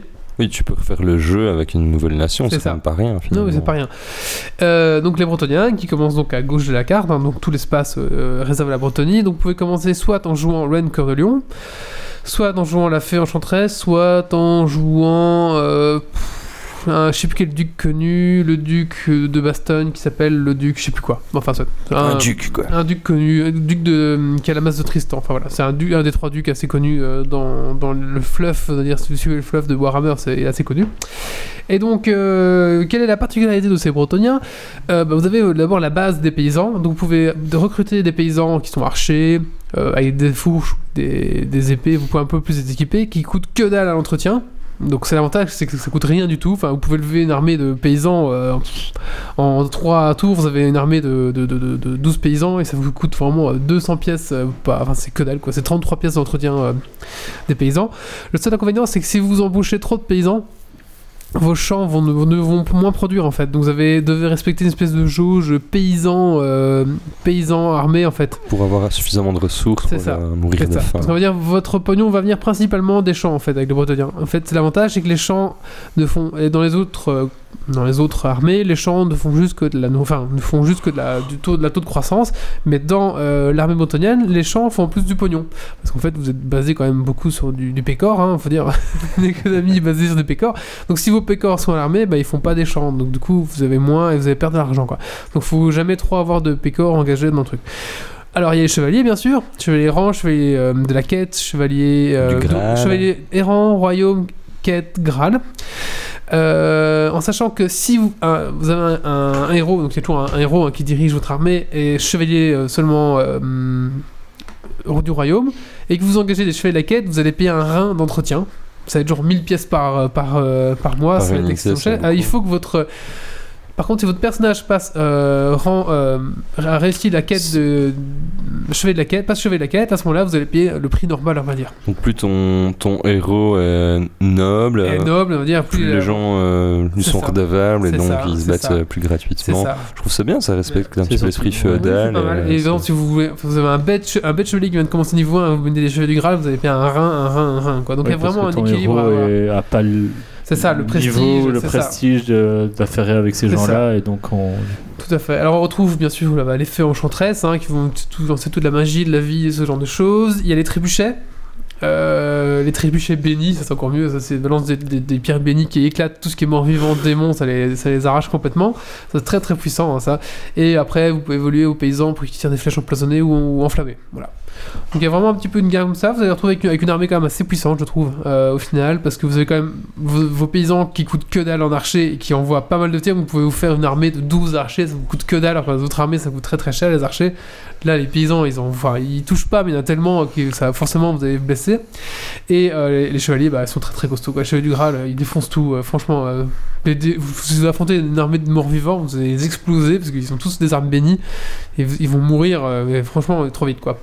Donc voilà, c'est une bonne armée, c'est sympa à jouer, c'est assez rigolo parce que vous avez beaucoup de chevaliers du coup. Puis c'est gratuit, donc euh, c'est gratuit. euh, c'est tout bénef. Donc c'est une occasion de redécouvrir le jeu. En plus, je trouve que la position des Bretoniens est assez facile parce que vous commencez avec tout un tout un côté qui est la mer, donc vous avez personne qui va venir vous attaquer de gauche parce que forcément la carte s'arrête là, donc vous allez vraiment partir du vraiment d'un côté de la map et s'agrandir vers la droite. euh, Alors que quand vous êtes dans, dans l'Empire, vous êtes au milieu de tout ce bordel, euh, du coup c'est plus compliqué parce que vous avez 1000 fronts à la fois. Là, très vite, vous allez pouvoir développer un seul front. Niveau euh, technologie, on va dire. toute la technologie des Bretoniens se font par des décrets en fait. Vous allez faire genre un décret euh, contre les bêtes dans les bois, et du coup vous allez faire moins 50 en relation avec euh, les elfes sylvains. Vous allez avoir plus 2 en bonus de charge, des trucs comme ça sur eux, et donc vous allez chaque fois des décrets pour buter des gens ou des trucs comme ça quoi. Donc à vous après essayer de, de faire les bons décrets pour si vous voulez garder des alliances ou pas quoi. Euh, et après, vous pouvez faire des décrets, parce qu'en fait, vous commencez dans un, un, un duché juste, et vous allez faire un décret pour euh, augmenter de plus 100 la relation avec un autre duché. Du coup, forcément, vous allez très très vite vous faire des liens, parce que plus 100 c'est énorme, et très très vite ils vont venir se joindre à vous. Et en fait, il y a 8 duchés qui vont très très vite se, se venir s'allier avec vous et faire une grosse Bretonie unie en fait. D'accord, ouais, tu sympa. commences avec ton, ton, duché, duché, voilà. et puis tu. euh, Et très rapidement, euh, vous allez retrouver avec une grande Bretonie où tout le monde va venir se joindre dedans, et ça c'est pas mal, c'est sympa comme je trouve que c'est vraiment bien respecté l'idée de justement l'aspect euh, féodalité, la, la Bretonie, ils l'ont intégré dans le gameplay, donc c'est Ouais. plutôt bien joué de leur part. Alors plus tu, plus tu, tu joues euh, dans l'esprit de la dame, donc si tu fous une bataille, bah, tu perds des points. Si tu mets des tavernes, tu perds des points de chevalerie, des trucs comme ça. Euh, mais plus tu gagnes de, de batailles nobles, par exemple, euh, ra- euh, piller une colonie, tu vas perdre des points de chevalerie parce que c'est pas chevaleresque quoi. Ouais, ouais. Voilà, donc il y a des- vraiment des choses à faire et à pas faire. Et plus tu montes dans, les, dans le niveau de chevalerie, plus tu vas avoir des bonus, plus ton niveau de chevalerie de ton armée va s'agrandir. Et au fur et à mesure, tu vas débloquer des gros bonus qui sont. À, à la fin, j'avais 1500, c'est énorme. Et tu as vraiment des, des énormes bonus. t'as- tu gagnes de l'XP tout le temps. Les chevaliers, quand ils arrivent, ils ont directement expérience 3. Enfin, ils sont assez puissants quand même. Et du Mm. coup. euh, La vertu, ça paye. quoi. la vertu, ça paye. Et en plus, vous avez une espèce de bénédiction du lac, de la dame du lac qui peut venir vous protéger à certains moments en plus. Et tous les 400 points de, de points de chevalier, vous vous pouvez invoquer le chevalier du Sinople. Qui est balèze quand même, qui est quand même balèze, euh, qui est niveau 30, enfin qui est un héros niveau 30, alors que euh, pff, un héros niveau 30, euh, allez, moi mon plus gros héros il était niveau 20 quoi, quand je l'ai eu, donc voilà Ouais. donc qui fait le café, qui, qui va Il très envoie du voilà. lourd. Il envoie du lourd et ça, c'est une bonne aide au cas où il faut vraiment l'invoquer au moment où vous en avez besoin. Quoi.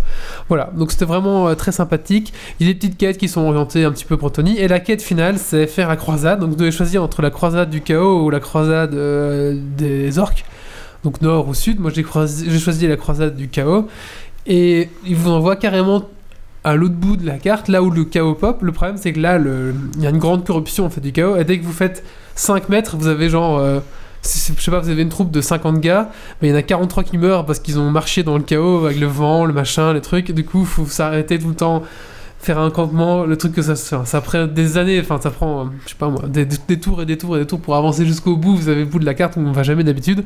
Et là, une fois que vous y êtes, vous avez une immense armée euh, à c'est, battre. C'est vraiment très, épique, très- euh. c'est- vraiment très très dur et avec plein de renforts. Enfin, ils ont, enfin, ils ont essayé de faire un petit truc un peu scénarisé avec des cheveux errants qui arrivent, des pèlerins, en fait, tout comme ça. quoi.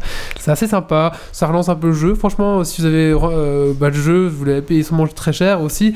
Donc vous êtes content de pouvoir redécouvrir le jeu d'une autre façon. Voilà. Alors c'est intéressant. Enfin, Tu as beaucoup joué. euh, Bah, j'ai joué un petit peu l'acheter malade, du coup, je- j'ai me suis mis là-dessus. quoi. J'ai acheté le jeu là avec le Humble Bundle du mois puisqu'il était pas cher. euh, C'était 15 euros. Ah oui, c'est vrai, il y a eu ça, ouais. bundle. Mais j'avais jamais joué ni à un Total War ni trop à l'univers de Warhammer que je découvre seulement actuellement. Et je me rends compte en fait que les Bretonnais sont très empreints des légendes arthuriennes. On est Oui, c'est ça, oui, c'est- ce que je me disais en écoutant la description là, c'est très ouais.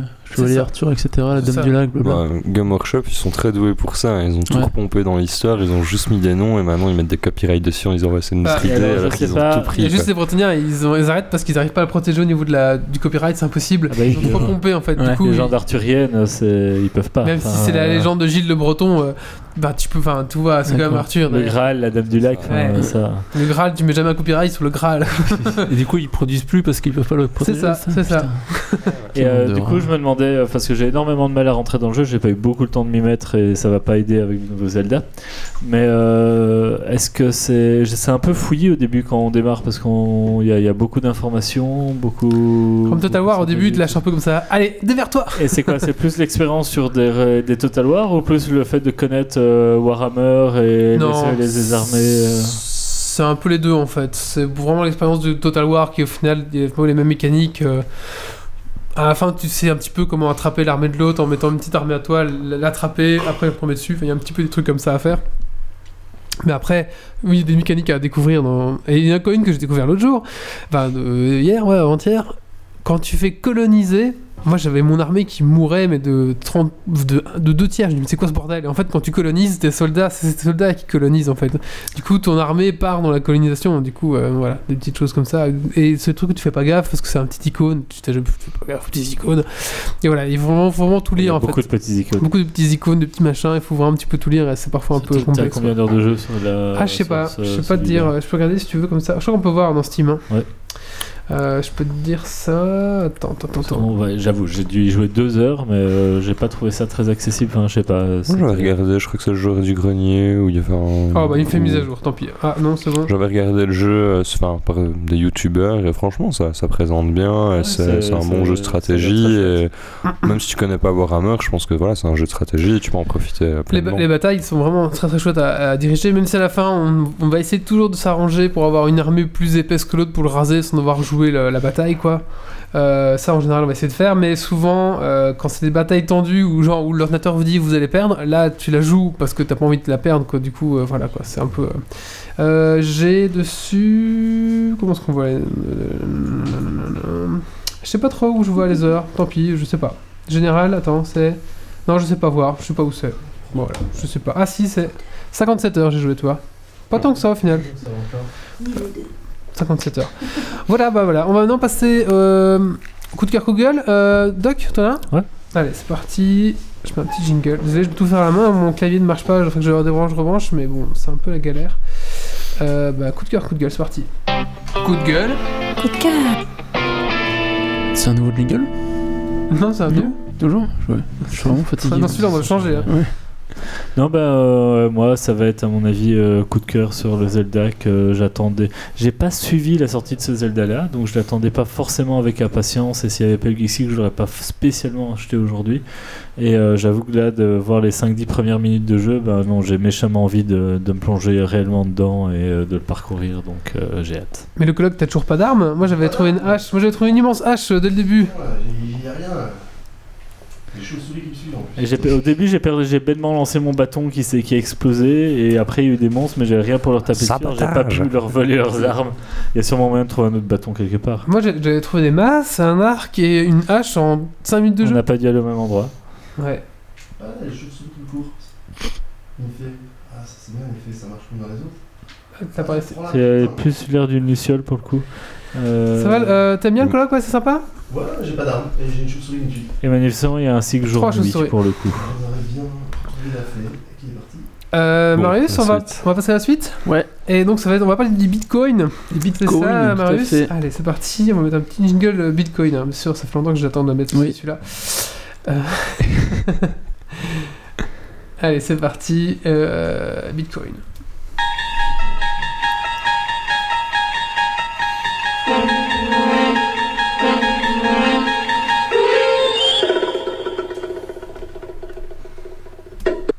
Parfait.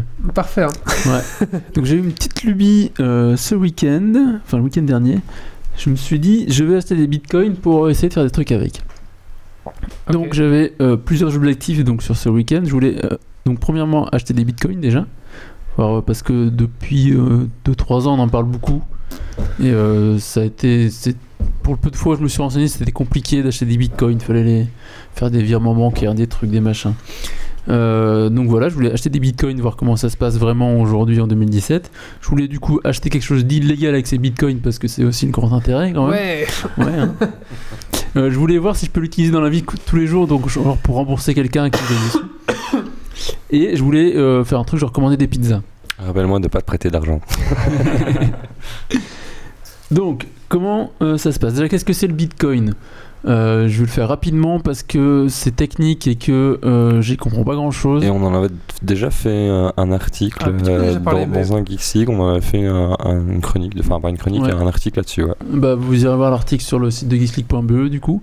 Donc en gros, c'est une monnaie qui est virtuelle, euh, qui est euh, finie, donc il y a et qui est produite par des algorithmes et des, des ordinateurs. Euh, donc ils peuvent produire 21 milliards de bitcoins, je pense en tout. C'est un algorithme qui calcule tout et euh, elle n'a pas d'existence euh, physique et elle n'est pas régie par des banques surtout. C'est le grand intérêt, ce qui permet d'avoir une, des échanges de monnaie complètement anonymes. Et, euh, et voilà, donc ça permet beaucoup de Mais justement, d'acheter des choses illégales. voilà entre autres. Notamment. Entre autres. Pas que. Pas que. Pas que, pas non, que. mais. euh, Voilà. Et donc, euh, les... si j'avais bien compris, les bitcoins se minaient, donc les logiciels euh, Ouais. l'algorithme pour générer des C'est bitcoins. ça, donc il faut des et machines plus très on puissantes. avance, et plus ça met longtemps à générer C'est ça, bitcoin. donc c'est un, c'est un algorithme qui est exponentiel du coup, donc les machines sont de plus en plus puissantes et il faut qu'elles soient, qu'elles minent les bitcoins, qu'elles fassent tourner l'algorithme de plus en plus pour produire du bitcoin du coup. Et on arrive aujourd'hui où on est à 19 millions de bitcoins produits, donc on va arriver au 21 bientôt. Et à ce moment-là, il y aura euh, une- il se passera quelque chose. Yves, euh, Voilà. Yves farmait des bitcoins. Il, il avait un- il a- D'ailleurs, il revend, je crois, son petit ordinateur pour farmer des bitcoins. Ouais. Bah, apparemment, c'est plus compliqué maintenant qu'avant euh, de faire du bitcoin. Ah oui. Et du coup, ben, maintenant, c'est plus rentable. C'est- C'est le côté logarithmique, donc à un moment donné, euh, il fallait pas trop puissant, tu pouvais encore générer de l'argent. Maintenant, s'il faut une machine de guerre à des Ouais, ça a l'air, euh, euh, compliqué. Ouais. Alors du coup, première étape, acheter des bitcoins. Euh, bah, étrangement, c'est assez simple en fait. Donc on peut trouver euh, facilement des comparatifs de sites d'achat de bitcoin. Donc qui s'appellent des... euh, J'ai oublié le nom, mais je l'ai noté quelque part. Euh, On va pas acheter des bitcoins, on va acheter euh, 0,0. Ouais, tu vas acheter des, en fait, Ouais. des micro bitcoins ou des euh, mini bitcoins du coup. Donc, euh, Ouais, parce que ça avait pris une super euh, Oui. plus-value en fait. c'est ça. Donc il y a quelques années, tu pouvais acheter un, un bitcoin pour 80 euros. Donc il y a de ça euh, 4-5 ans. Et euh, maintenant, ça vaut 1300 euros, 1250 euros le bitcoin. Ah, tu vois, la plus-value Voilà. que t'as fait, c'est d'acheter des bitcoins à Ouais, ça. ouais, c'est Donc, ça. ouais. c'est- ça, c'est, ça, c'est ouais, ta donc il y, a- il y a quelques années, je hein. m'étais intéressé à ça pour euh, acheter des trucs illégaux justement. Et euh, c'était compliqué parce que à ce moment-là, il fallait faire des, acheter des bancaires, de machin, des trucs. Je me dis si j'avais acheté quelques bitcoins à ce moment-là, que j'avais gardé précieusement, j'aurais pu faire une sacrée plus-value. Malheureusement, de toute façon, tu les aurais dépensés pour des De trucs toute illégaux. façon, euh, j'aurais acheté plein de drogue avec et puis euh, voilà, ce serait parti en fumée aussi. Voilà. Euh, donc aujourd'hui, tu peux acheter euh, sur des places de marché donc des bitcoins assez rapidement et simplement. Euh, tu as moult comparatifs sur internet pour trouver des bitcoins. Moi j'en ai trouvé un, un comparatif qui m'avait conseillé le site thebitcoin.com euh, qui était plutôt bien noté, donc qui est assez sérieux parce que tu crées un compte et du coup tu as une vérification de ton identité derrière pour être sûr que, que tu as au moins une base solide. Euh, donc j'ai fait ça un dimanche soir, donc j'ai envoyé, une photo avec ta carte d'identité pour faire que Ah, c'est bien toi. Carrément, ouais. Du coup, Ouais, c'est moins anonyme, du coup. Pour le premier virement de base, ouais. Ok, d'accord. Et euh, donc mon compte a été vérifié en deux heures, j'ai mis 15 euros et trois heures après, un dimanche soir, j'avais j'avais mes bitcoins, donc ça représentait, euh, euh, je sais pas, 10 micro bitcoins, quelque chose comme ça. Je sais plus le chiffre en tête, ou 9000, mi- enfin 10 000 micro bitcoins, quelque chose comme ça. Voilà. Euh, donc une fois que as tes, tu veux acheter tes bitcoins, il faut que tu aies un portefeuille pour les ranger. Donc il y a plusieurs types de portefeuilles. Un portefeuille euh, dans une application, tu peux avoir un portefeuille physique, donc une carte, euh, une espèce de carte qui, où tu mets tes bitcoins Comme une dessus. carte de banque, quoi, finalement. Comme une carte de banque un peu. Euh, tu peux avoir ton portefeuille papier, en fait, juste un bout de papier sur lequel tu notes ton adresse Bitcoin. Ou encore euh, sur un site en ligne où qui vont stocker tes bitcoins pour toi. Donc en deux mots, comment ça fonctionne le portefeuille? En gros, quand tu crées ton portefeuille, donc que ce soit une application ou un site, ça te crée une clé publique et une clé privée. Donc ta clé publique, euh, tu en dérives une adresse en fait qui est une partie de ta clé qui est euh, rem- remâchée. Et donc cette adresse, elle peut être utilisable seulement matchée avec ta clé privée. Donc il n'y a que toi qui peux l'utiliser. Donc ta clé privée, tu as intérêt à la protéger. En deux mots, donc c'est le principe des, des transactions SSH aussi, etc. Euh, Et chaque Ouais. bitcoin a sa clé ou alors chaque micro bitcoin a sa clé ou c'est ton. c'est ton valeur- portefeuille qui a une clé en fait, qui a une, une adresse physique, enfin physique entre guillemets, Mhm. et, euh, et voilà, qui permet du coup, tu donnes ton adresse, on peut t'envoyer des bitcoins dessus. Euh, Aujourd'hui, beaucoup d'applications te génèrent une nouvelle adresse à chaque transaction, comme ça, ça garantit ton anonymat du coup. Donc, avec toujours la même clé publique, clé privée, et euh, ça te permet du coup de. Tu fais que tu fais trois échanges, t'as plus du tout la même clé, donc t'es à peu près intraçable rapidement quoi. Euh, donc voilà, donc après 2-3 heures de, de manip pour j'avais 14 euros de bitcoin. Ça s'est plutôt bien passé parce que du coup j'ai fait un transfert, donc j'avais une première application euh, qui s'appelle, euh, j'ai oublié le nom, et une deuxième qui s'appelle Bitcoin, du coup ce qui est une application open source là, donc tu sais exactement ce qui se passe. J'ai transféré depuis la première application qui avait déjà créé un, un porte-monnaie, pardon, vers ma deuxième application, donc qui a créé un autre porte-monnaie, comme ça je peux déjà blanchir entre guillemets mes bitcoins. Quel fileux, quel. Voilà. Voilà, donc déjà j'avais fait ça et j'ai appris à ce moment-là qu'il y a des frais de transaction sur chaque transaction en fait. Il avait plus que- 14 euros de bitcoin, mais 12 euros de bitcoin. Voilà, du coup déjà, donc non, parce que j'ai acheté 14 euros, il y a déjà 1 euro de transaction de, de commission pour le site. Donc j'ai acheté 13 euros de bitcoin. Et après, sur, la chaque transaction bitcoin, en fait, tu as un pourcentage qui est calculé en fonction du, taux du bitcoin le jour même, etc. et de l'utilisation du réseau bitcoin, donc qui permet du coup de financer les mineurs. Donc tu as trois taux différents qui sont calculés en fonction. Tu peux avoir un taux économique qui va prendre plus de temps pour transférer tes bitcoins. Donc là, j'ai fait un économique, ça a pris quasiment une journée. Euh, en normal, tu en as pour à peu près une heure et en, en prioritaire, tu peux aller beaucoup plus vite. Et on parle de quelle différence de prix du coup pour les. Alors, euh, c'était genre 57.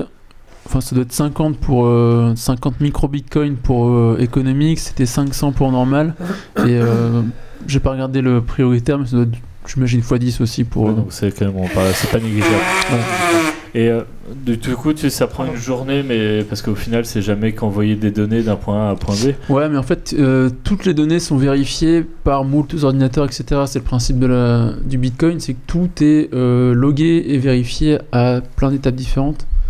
Donc du coup, en fait, il faut que euh, ton adresse soit vérifiée par un ordinateur, deux ordinateurs, trois ordinateurs, etc. etc. Fait que du coup, tu as une première validation une fois que tu as six, six vérifications qui disent OK, ton adresse est bonne, la transaction est bonne. Et après, il faut que ça passe dans quasiment toute la blockchain pour que ça fonctionne et que ta transaction soit vérifiée. C'est la partie un peu technique que je maîtrise pas trop, du coup je vais pas trop m'attarder dessus. Et, euh, mais oui, c'est un morceau un peu compliqué. Donc oui, euh, j'ai eu assez vite des bitcoins, je pouvais euh, assez vite les utiliser. Donc qu'est-ce que j'ai fait? J'ai tapé navigateur Tor. Donc c'est navigateur Tor, c'est un navigateur qui est caché, qui utilise euh, du peer-to-peer en fait comme les torrents. Mhm. Donc du coup, tu passes pas par des serveurs euh, centralisés. J'ai tapé marché noir euh, navigateur Tor. Je suis très tombé sur un site qui vend moult produits euh, douteux, Comme quoi? Comme euh, On veut savoir. on veut voilà. savoir. euh, si tu veux tout savoir, j'ai trouvé de la MDMA. C'est quoi? C'est un dérivé d'ecstasy. Ok. voilà. Et euh, ils te vendent vraiment de tout, hein, de- des amphétamines, euh, des MD, des fous papiers, tout ce que tu veux quoi. C'est vraiment. Faux papier. Ah oui. C'est un peu magique. D'ailleurs, euh, Des cartes de crédit aussi. il est ouais. passé de la France à la Belgique avec un faux passeport. C'est ça. Pourquoi tu crois que je suis venu en, en- en Belgique ce soir Du coup, je repartirai plus du tout là, je suis foutu. et donc à ce moment-là, si tu veux faire une transaction, donc tu, ils te donnent eux une adresse, donc ils ont l'adresse de, de leur site. Euh, tu leur fais un, un virement en Bitcoin. Euh, tu mets ton adresse postale du coup dans un truc qui est chiffré aussi. Donc il n'y a que le vendeur qui peut déchiffrer ton adresse postale. Et à partir de ce moment-là, euh, ils font le virement Bitcoin au vendeur. Et donc la transaction se passe, les connexions se font. Voilà. Donc j'ai fait ma commande il y a deux jours. Je verrai si je reçois quelque chose. Donc j'ai pas suivi, tu as commandé. C'est- J'ai commandé Des euh, faux papiers, des faux papiers. des faux papiers. Non, non, j'ai commandé euh, des trucs. Voilà. On saura pas. On ne saura pas. une fois le micro coupé. Mais euh, non, mais vraiment, tu peux. Il y a vraiment assez hallucinant. Tu peux vraiment trouver tout ce que tu veux. Donc j'ai pas cherché beaucoup, mais je sais bien qu'il y a quelques années, tu- il y avait un Il truc a qui s'appelait commandé du Viagra. qui s'appelle Silk Road. Voilà, du Viagra, c'est très bien. qui s'appelait Silk Road où tu pouvais vraiment acheter des armes aussi, par exemple, des armes en pièces détachées. Euh, Il y avait la légende urbaine qui disait que tu pouvais commander des tueurs à gages aussi sur ce genre de site. Donc c'est C'est pour ça que Mathieu n'est pas là ce soir. Et euh, ça se fait aussi très facilement parce que ça m'a pris euh, vraiment euh, une heure à installer un, même pas un browser Tor, à trouver un vendeur, un machin, à trouver mon truc. Voilà. Ça se fait bien. Donc j'avais dépensé mes 14 euros d'investissement premier. Donc t'es obligé de passer par un browser Tor ou c'est juste que c'est un peu débile de pas le faire? Bah, c'est un peu débile de pas le faire parce que du coup le browser Tor est censé être beaucoup plus anonyme. Parce que comme c'est pas centralisé, le serveur, t'as pas de serveur central qui sait que tu connais. C'est du peer-to-peer, tu sais. Mais du coup c'est vachement plus lent. Tu repasses à. Bah, c'était plus euh, loin il y a quelques années, mais comme c'est vachement répandu maintenant, et que tout le monde a des bonnes connexions, euh, à part le coloc euh, qui a une connexion montante. Et moi, chez moi, c'est Et chez toi aussi. Euh, donc voilà. Mais donc oui, ça fonctionne assez bien le, le, le Tor browser. Voilà, donc première étape, acheter quelque chose d'illégal. Enfin, tro- donc je suis à... Première étape, acheter des bitcoins, c'est fait. Ouais. Deuxième étape, acheter quelque chose d'illégal, c'est fait. Donc troisième étape, je voulais rembourser un pote. Donc faut savoir qu'on part à Europa Park avec Geek League. Non. c'est Excellent, ça. excellent. Et donc, euh, Wally a avancé le- les fonds pour partir, machin. Donc je vais. Je vais je sympa, le rajoute quand même les frais de, de transaction qu'il aura à payer pour récupérer Non, sa parce que les, les frais de transaction, c'est euh, le, le, vend- le- l'émetteur de la transaction qui les paye. Donc le, le récepteur, euh, voilà. il- Eh, mais si lui il veut échanger ses bitcoins, Ah, du coup, après, si il tu veux changer tes bitcoins, une ouais, il transaction, du coup il ça. va pas de l'argent. Donc voilà, J'ai dit à- je suis niqué. Voilà, euh. j'ai demandé à Wally, je peux te payer en bitcoin, il m'a dit non. Troisième étape, raté. donc voilà, quatrième étape, je voulais commander des pizzas, donc c'est là que ça commence à partir en sucette. Donc je retourne sur thebitcoin.com, je mets du coup là 50 euros, je me dis bah comme ça je serai un peu tranquille, je pourrais euh, racheter des pizzas plusieurs fois ou des trucs et puis me balader un peu sur internet pour acheter des trucs. Ah ouais, Et- c'est bon, ça fait cher la pizza quand même. Ouais. Mais du coup, je voulais. euh, Parce que tu peux acheter plein de trucs en bitcoin maintenant sur internet et dans le monde réel aussi. Donc je mets 50 euros sur le truc. Euh, J'ai la confirmation du site de paiement qui a un autre prestataire qui me dit que ça a bien passé, mais aucune nouvelle du site de bitcoin.com. Donc j'ai mis 50 euros qui ont disparu dans la nature, le site répond plus, je sais pas. Voilà. Oh merde voilà, petit fail. Donc quatrième étape qui est ratée parce que thebitcoin.com euh, me l'a fait à l'envers ou il y a eu un bug quelque part ou je ne sais pas. Ou tu aurais mal choisi le prestataire qui était euh, un peu frauduleux ou... Non, je- le prestataire de paiement est un truc assez, euh, assez clean et euh, reconnu qui est utilisé partout. C'est le. Je sais pas, il y a eu un truc. Ou micmac. ça fait combien de temps? euh, J'ai fait ça il y a une journée et demie, j'ai envoyé plusieurs mails, ils m'ont pas répondu du tout. Je le sens moyen. Du coup. voilà. Donc voilà, c'était la fin d'expérience Bitcoin. C'est cool d'avoir essayé, je trouve. Ouais, c'était euh, ouais, c'était assez rigolo à faire. Du coup, euh, tu peux acheter. Je voulais commander pour ce soir justement. Je m'étais dit ouais, je vais avoir des bitcoins. Tu pourrais commander sur pizza.be parce que tu peux payer en bitcoin. Et on aurait pu se faire livrer des pizzas de pizza.be payées en bitcoin. Ça aurait été vachement classe pour le Geeks League. Ah ouais, ça aurait été bien. Voilà. Et ils prennent les bitcoins alors? Ils prennent les bitcoins pizza.be. Et il y a un paquet de sites maintenant qui prennent les bitcoins. hein. Ah ouais? Euh, Faut ça au black comme ça. bah, du Du coup, le- Mobile Viking, tu peux payer en bitcoin, c'est possible? Non, je dis c'est pas impossible. c'est- ouais. Il y, a des- il y a des sites où tu peux recharger tes cartes, euh, tes cartes prépayées aussi. Ouais.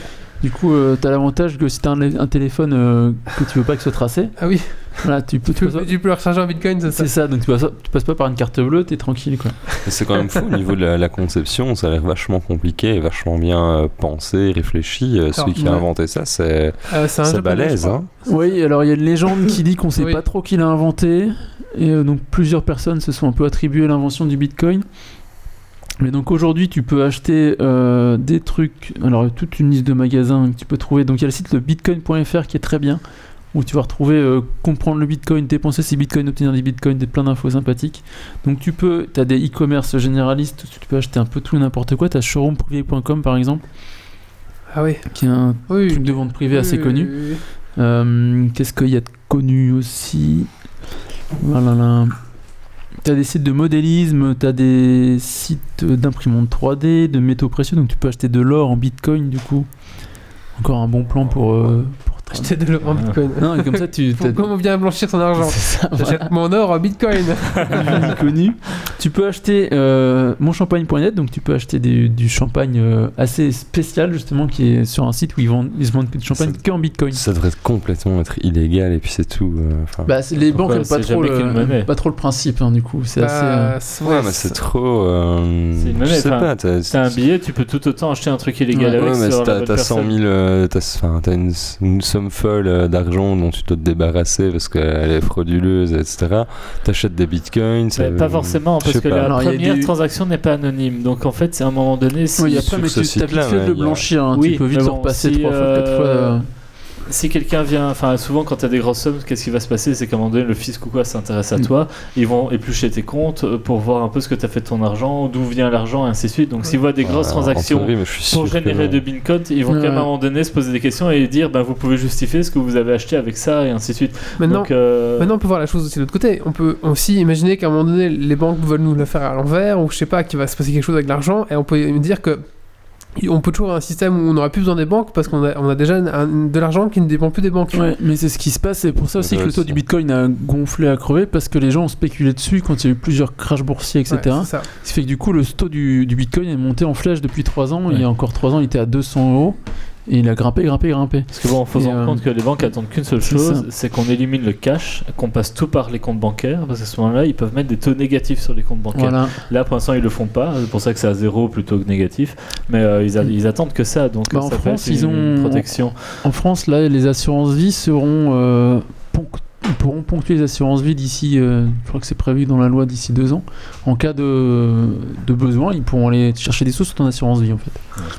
Et alors, euh, il y en a eu d'autres que Bitcoin? Enfin, eux, Il y a c'est plus tout- mais il y a eu plein toute une série de, de altcoins qu'ils appellent ça, qui sont du coup, euh, quand il y a eu le, le Bitcoin, euh, donc le- la grosse explosion il y a deux ans, je crois, euh, il y en a eu toute une série, donc le Dogecoin, le machin, tout le, tout le monde faisait ses coins. Et euh, ce qui a un peu calmé le jeu, c'est que justement, quand tu mets des grosses sommes d'argent, t'as pas envie de les garder chez toi. Parce que ton truc, il est assez. Ton téléphone, il est quand même relativement peu sécurisé. Et donc, tu avais des sites spécialisés dans le stockage de Bitcoin dont quelques-uns qui se sont fait braquer. parce que euh, défaut de sécurité machin, ce qui fait que euh, des gens qui stockaient des énormes sommes de bitcoin sur des sites, le site se fait braquer, euh, t'as euh, On 4 dit millions... on parle d'un d'un hacking. là. Un hacking, ouais, ouais. Donc un, un braquage de banque, mais virtuel. Donc tu as 4 millions de bitcoins qui partent dans la nature. Et c'est à ce moment-là qu'il faut acheter le bitcoin parce que du coup le cours se casse la gueule et il faut en profiter. Et voilà, du coup, euh, pour finir sur l'expérience, euh, j'étais assez surpris par la simplicité de, de Démarche, ouais, de la démarche, ouais. Vraiment, même quand tu veux faire du, du transfert, en fait, un- ton application te file un QR code. Donc, euh, tu veux envoyer, euh, je sais pas, 10 micro-bitcoins à un mec, bah, il te met son QR code sous le nez, tu mets 10 micro-bitcoins, bim, tu clashes, tu fais une photo, paf, c'est parti. C'est réglé. Donc, en fonction du temps de transfert, euh, ça va être plus ou moins long. Ça marche bien, c'est rapide. Euh, du coup, j'ai eu un souci avec le prestataire qui me livrait les bitcoins, c'est un peu dommage. Ouais, c'est un peu dommage. Euh, je vais essayer de, de leur prendre contact avec eux, il n'y a pas de raison, mais voilà, tu peux assez facilement utiliser des bitcoins. Euh, L'intérêt est assez moyen, euh, sauf si tu es vraiment anonyme pour acheter des trucs bizarres ou si tu veux que tu es parano et que tu veux que ton téléphone soit anonyme, ce genre de choses. Entre amis, c'est pas vraiment d'intérêt parce que du coup, tu payes une commission à chaque fois. Ou pour spéculer. Ou pour spéculer, mais du coup, pour spéculer, il faut avoir beaucoup de moyens de base, sinon c'est pas très intéressant. Mhm. Et surtout en Europe où euh, les, les virements CEPA sont gratuits sur toutes les banques quasiment, t'as pas grand intérêt à euh, faire des échanges de, de bitcoin. Mais voilà, j'étais assez, assez, ouais, assez surpris d'être euh, étonné. De... Ouais, t'es T'étais étonnamment surpris étonnamment surpris. Voilà. Ça, c'est parce qu'il regarde Zelda qui tourne en même temps ça. et ça le déconcentre Et un peu. euh, non, franchement, c'était assez simple. Euh, je suis content parce que du coup, j'ai réussi à acheter des trucs illégaux et que ça, j'en rêvais il y a quelques années que je l'avais pas fait, que j'étais un peu déçu. Et est-ce que tu as reçu des trucs illégaux Parce que Ah, peut-être que, commandé- peut-être que tu vas pas les recevoir. Ouais, que je vais pas la recevoir ou que c'est la gendarmerie qui va taper à ma porte. Peut-être, Je ouais. sais pas. Parce que ça doit être trucs illégaux sont envoyés par la poste où il y a ton adresse. C'est envoyé par la Donc, poste. euh, il y a y mon a un contrôle du colis, ils peuvent toujours se tomber Voilà. dessus. Après, c'est pas moi qui l'ai commandé, si jamais. Il y avait pas moyen de faire envoyer ça dans une boîte postale ou quoi J'ai failli le faire envoyer au boulot. Mais voilà. Mais voilà, donc je pense que euh, à titre privé, euh, il n'y a pas un gros usage pour le moment. Ça se répand de plus en plus. Il y a des boutiques physiques. Il n'y en a pas à Namur, mais il y a quelques cafés à Bruxelles où tu peux payer en bitcoin aussi. Euh, je pense que c'est pas une mauvaise idée de s'y mettre doucement, d'avoir un, plan B le jour où les banques vont commencer à être un peu trop pénibles. Mais actuellement, faut savoir comment ça marche, un peu savoir se renseigner pour y passer s'il faut. Mais euh, ouais, je suis pas sûr que c'est un grand intérêt aujourd'hui en février 2017 d'avoir euh, de mettre toute son économie en Bitcoin parce que Surtout que ça a il y a une bulle peut-être un peu. oui, il y a une grosse bulle et ça va retomber encore une fois et remonter plusieurs fois. Euh, donc je pense qu'il faut avoir des devices un peu plus sécurisés aussi avant. Ouais. Mais qu'il y a quelque chose à faire, ouais. En c'est fait, assez- c'est stocké. euh, oui, on peut, si on te vole les données, on vole tes En fait, si on te vole ta clé, ta clé privée, euh, t'as plus accès à rien en fait, du coup. Parce qu'il faut que tu avec ton adresse, il peut te retrouver ton compte et puis te piquer toutes tes infos, du coup. D'accord. Et est-ce que les tipeurs peuvent payer en bitcoin Euh, je pense pas que tips Tipeee- à Geeks League. Mais je peux vous. Non, non, non, non. Alors, je peux, je peux laisser l'adresse de mon wallet euh, sur l'article du blog euh, si jamais euh, quelqu'un veut me faire un don en bitcoin. Moi, je suis pas contre. hein. Pour une sonnette de vélo. Pour ma fameuse sonnette de vélo. Et voilà. Alors, franchement, c'était bien, bien, bah, cool. merci. Je trouvais ça intéressant, parce qu'on en avait parlé, ça- c'était flou. Et là, le fait que tu l'essayes, et, euh, ça, ça ça, met du concret, ça, tout à fait. C'est très sympa. C'est chouette. Non, mais vraiment, j'ai pas eu, de- enfin, pas eu de difficulté pour faire le truc. C'est ça qui C'est est vrai que cool, dans l'absolu, ouais, si tu mets 15 euros, bah voilà. Ouais. euh, tu mets 15 euros, t'essayes, tu vois un peu ce que ça. ça donne. Et, euh, Mon téléphone est éteint, je sais pas pourquoi. Ah, du coup, on n'a plus d'internet? Je plus internet. Ah. On est... on est plus en live. Mais on s'enregistre toujours pour euh, Oui, oui. Ouais. la rubrique. Il a pas oublié. C'est le chargeur qui marche. plus. Je sais pas pourquoi le chargeur a arrêté de charger. Euh, bonne question. La prise s'est pas fait débrancher quelque part Bah, non, branché. Quelqu'un a mis son truc là? Ouais, c'est moi. ça a fait exploser le Je sais pas trop. fichtre. Le cube sous le radiateur à lâcher, non? Peut-être, non. Il est pas chaud C'est trop chaud. Pas chaud, non. Je sais pas. Non, parce que le tien il crache toujours. Ouais. C'est ce truc là qui revient en l'air Bah écoute, euh, tant pis, on va refaire de là. Et là, ça fonctionne? Ça se rallume. Donc c'est pas le câble. Pause. Euh, Quelqu'un veut une chope? Oui. Une Merci. Marius, une petite bière? C'est marrant, Allez. carré. Une petite chope. Une, deux, trois bières. Ah non, Il va derrière Ah, toi. j'en ai dans le dos. Et t'as trouvé une épée? Une épée, c'est déjà pas mal. Il a trouvé des bombes, à mon avis, les coffres de tout à l'heure, c'était des bombes qu'il fallait. Non, c'est autre chose. Non. J'ai vu les autres trucs de bombe, c'était pas ça. Mais les, les coffres, ils avaient l'air un peu fragmentés comme ça, à mon avis, c'est juste des coffres de pierre avec une bombe. Bon, j'ai déjà le. T'as une épée, c'est déjà ça. Donjon de l'Est, une épée, j'ai des bombes. J'imagine que ça ressemble au t'as déjà joué au Zelda Ouais, ouais. Ça ressemble au symbole des trois pierres qu'on doit toujours trouver en début de Zelda. Exactement. euh, D'ailleurs, euh, le temple, euh, le deuxième temple, c'est le palais de l'Est, quoi. Donc, euh, exactement, déjà sur Super Nintendo. Tu peux te téléporter que si Ouais, il a le chargeur qui marche pas, elle en a un autre de Ah. Non, c'est un autre ça. C'est un- mais c'est- Je sais pas, c'est ça, ça charge pas. Je sais pas. Je vais jeter. Bah, je- non, on regarde avant de jeter, je sais pas, c'est mon téléphone qui déconne. ça. Sinon tu remontes. Et si tu t'éteins sur la tour, est-ce que tu n'arriverais pas directement en haut Merci. Comme ça, il va me. Je vais voir où est C'est mignon. C'est sympa. Le jeu graphiquement, à son style graphique, ça a l'air d'être quand même plus Non, ça va vite. Pas mal de craft, je vois, parce que t'as pas- on a l'air de pas mal- tout le temps récupérer des composants. Enfin, des- donc il y aura pas mal de craft. Oui. à mon avis. Ouais, j'ai eu plein de, de vis antiques, euh, machin antique. Ouais, il doit y avoir du craft, je pense. Ah bah c'est bien, t'arrives en haut, c'est déjà ça. Pas besoin de re- re- regrimper jusque là. Et troisième chambre, euh, parapente. Ah, c'est c'est dans une direction Saute que t'as pas, pas mon encore garçon. été. Non, tu, tu tu peux pas baisser plus ça quand même Le trou rouge là-bas, c'est de la lave, c'est pas un temps attends, on va mettre un up. Non. T'as déjà pas le, le machin là À le... mon avis, Non, mais il- ici. à mon avis, il est là. Ouais. Donc euh, je vais prendre un oui pour lui. Tu peux mettre des marqueurs, tiens. Là, il y a le donjon de Ganon. Là-bas, il y a une autre tour. Regarde, C'est comme en sympa. face. Ouais, c'est joli. hein. Je sais pas à quoi ça me fait penser comme jeu.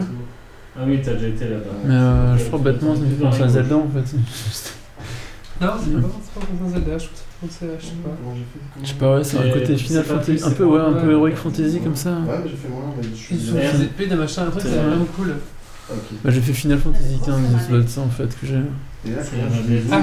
T'as bien aimé pour finir oh Ah, voilà, je- Bon, on s'emmerde un peu, hein, mais. euh, Donc, euh, Putain, mais-. Benzaï qui jouait, mais Ah, de la bagnole, c'était tellement chiant. Il disait Oh non, j'ai le bout de la carte pour faire euh, genre. euh, Voilà. Petite carotte, euh, ça fait chier. Ah non, mais la, la quête, elle se fait. Enfin, la quête, elle est super linéaire. la. Euh, le premier chapitre, qui font une heure par chapitre. Et euh, après, tu passes à genre euh, 10 minutes par chapitre quoi. Tu veux juste sur ton chargeur, Marius Ouais, ouais, Ou alors essaye de te téléporter. Attends, écoute. Essaye de te téléporter au point de départ là-bas. Et oui, peut-être que dans l'autre sens tu le verras mieux. Voilà. Mais c'est aussi une tour de hauteur, ça Je sais pas. Au pire, tu reviens sur celle-là. Ah, c'est c'était pas assez Comme robuste. ça, je m'endors pas. je- Ouais, tu peux venir, hein. Euh, j'ai un peu du vin blanc, du vin Bah, Titi nous a proposé de la bière. Si tu vas chercher des bières, tu Mais ouais, c'était un peu l'ennui Final Fantasy. prends un petit, un petit fond de blanc, quoi. Moi, je veux bien continuer à jouer. Elles sont bien les poules à la fenêtre. hein. T'as vu quand on arrive comme elles On sont enregistre jolies toujours? Avec leurs gros yeux. Non, Ah oui, on reste toujours, mais euh, on n'est pas encore en. Donc on va pas redemander à, tout de suite à Marcus euh, ce qu'il a commandé. Alors, je vais juste en mettre dedans. Et... Now Hosting Magic. Ah bah oui, du coup, euh... je mets, je du Magic, bon, il y a Ah, pas... bah, tout le monde a le C'est pratique. Ça sert à rien. Euh... Putain, il y a du level sur le Dragon Geek Points là. Quoi? Dis qu'il y a du level sur le Dragon Geek Points là. Ouais. Je savais que ce câble allait merder à un moment donné. Ouais, celui-là, il est dangereux. Et c'est Titi, ça se coupe. On va passer en ligne, bon. Ok. Ah. On pense que Ouais, il est bien, il est vraiment facile et tout. Il y a les lasers qui anti-stress, il n'y a pas d'épée, puis une épée, c'est cool. Oui, mais je comprends pas comment je sais que vous avez pas d'armes. Moi, j'en ai trouvé. J'ai dit 4 mètres, j'en ai trouvé une. Oui, j'avais regardé quand tu jouais. Ça a pas été dans la bonne direction. Mais je pense que toi, t'as été vers le gars qu'on voit au tout début. Et moi, Ok, on est nouveau en ligne. Ouais. Au dernier des vagues. Du coup, il faut toujours pas dire euh, ce que j'ai acheté sur internet. Non. Un casque, mais ce serait trop long. Ça fait un peu long. Quoi. Ok, on est nouveau en ligne. Et donc, euh, Marius, tu disais. Tu refais ta conclusion peut-être? Ouais, je vais faire la conclusion. Donc je disais que c'est donc le de Bitcoin. cocaïne. Ouais. Après, non, pas de la cocaïne. J'ai dit que j'ai mis 14 euros. J'ai pas assez avec 14 euros pour acheter de la cocaïne. un micro sachet avec des micro bitcoins. Des micros. Des micro cocaïne. des micros. euh, Donc je disais pour conclure ce sujet sur le Bitcoin, j'ai été assez agréablement surpris par la, la facilité en fait à se procurer des Bitcoins et à les à créer son porte-monnaie, même la façon dont, dont c'est expliqué est vachement plus clair qu'avant je trouve. C'est vachement plus accessible, tu peux y acheter par carte bleue rapidement. Euh, Là, j'ai eu un souci avec le prestataire qui devait me fournir en bitcoin sur mon deuxième achat, c'est un peu dommage. Mais tu peux aussi les utiliser dans la vraie vie aujourd'hui, donc euh, sur pizza.be par exemple ou dans quelques magasins physiques. Mais je pense qu'aujourd'hui, euh, c'est bien d'être renseigné sur le fait qu'il y ait d'autres alternatives à la monnaie réelle, comme le bitcoin ou d'autres monnaies euh, virtuelles, mais ça n'a pas un grand, grand intérêt aujourd'hui dans le monde euh, de tous les jours et Oui. pour monsieur tout le monde de- d'utiliser des bitcoins. Quoi. Et on rembourse pas ses copains avec des bitcoins. J'ai essayé pourtant. mais tu aurais pu acheter plein de trucs sur internet avec. Oui, mais si j'avais un portefeuille, pourquoi pas Ça m'aurait pas dérangé. Mais là- Bah, c'est juste une application. Tu installes l'application Bitcoin, ça te crée un portefeuille en fait. Ouais, mais qu'est-ce que je vais faire avec ça? J'ai pas de truc illégal à acheter moi. Bah, tu peux acheter des trucs Lego. Il y a des sites de modélisme où tu peux acheter. Je suis sûr que tu peux acheter des Warhammer avec des Bitcoins. Ah, Peut-être, ouais. Sur Zalando, t'achetais des Warhammer. C'est ça. Sur Zelda, il est revenu au début et il a trouvé la, la hache. Ah, On tu avait juste pas ouais. été dans le bon sens au début. Ça permet de couper des arbres en plus. Ah, il y a Euh, une grosse épée là. on va passer. Qui c'est qui n'a pas fait son coup de cœur, coup de gueule encore Moi j'en ai pas. T'en as pas non. euh, Marie, coup de cœur, coup de gueule Je dis juste merci pour la console à Marius. D'accord. De rien. T'as ramené un- Ah bah écoutez, euh... Recoloc, un coup de cœur, coup de gueule peut-être Euh, bah, Attends, attends, oulala, là, là, devant le micro. coup de gueule.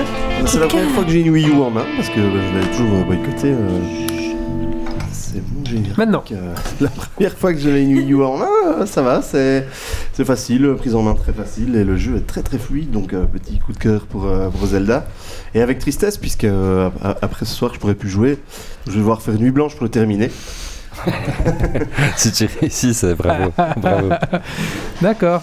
Si Euh. réussi, c'est un coup de gueule euh, dans 15 jours euh, qui ne dure qu'une nuit blanche. hein.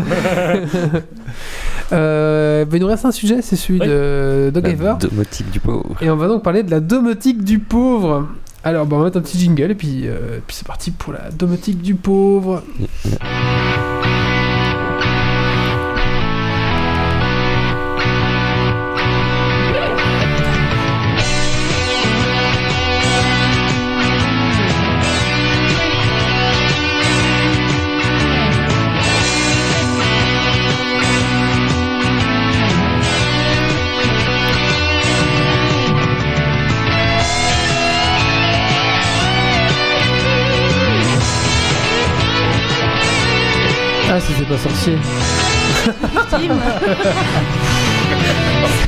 c'est très très vendredi soir ce soir. Il faut que tu arrêtes de consommer ce que tu achètes avec tes bitcoins.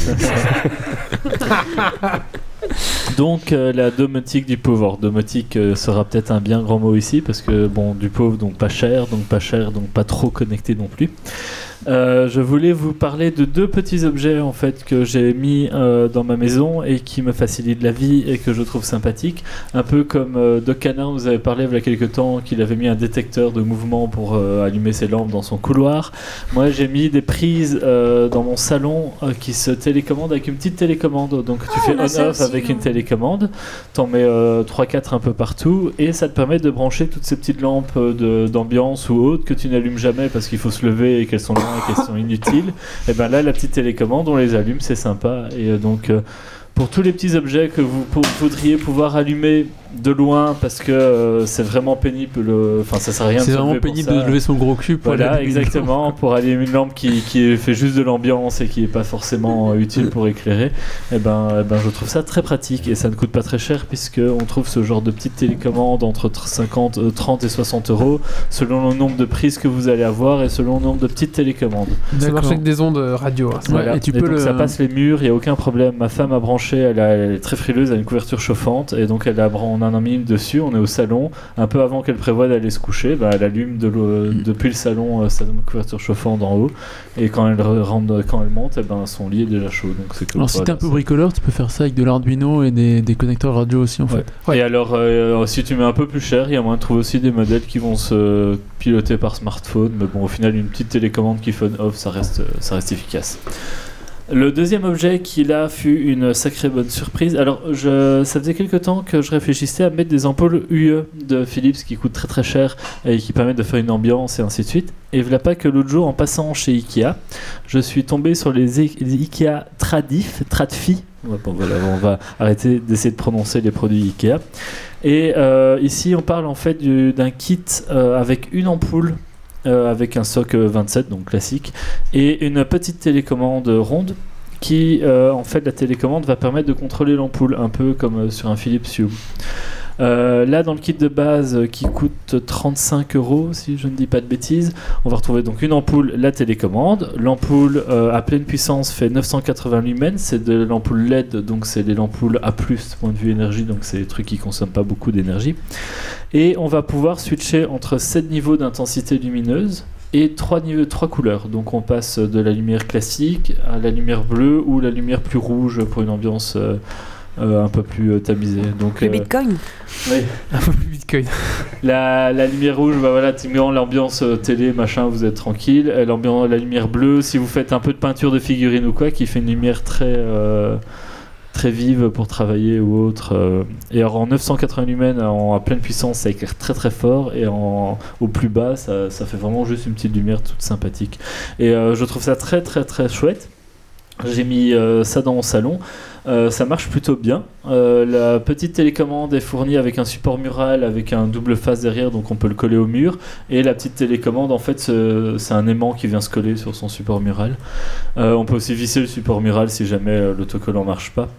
Et alors, j'avais un peu peur, en fait, c'était que, ben voilà, si j'éteins maintenant ma lampe avec mon ampoule, avec mon, ma petite télécommande, et que ben, je rentre dans la pièce et j'utilise l'interrupteur normal, Ah oui, est-ce que le va-et-vient est-ce que ça va fonctionner ou pas Et bien évidemment, euh, à la base c'était allumé et vous avez éteint avec votre télécommande, donc vous allez vous activez votre interrupteur et en fait vous, mettez votre circuit sur off à ce moment-là puisque c'est allumé à la base.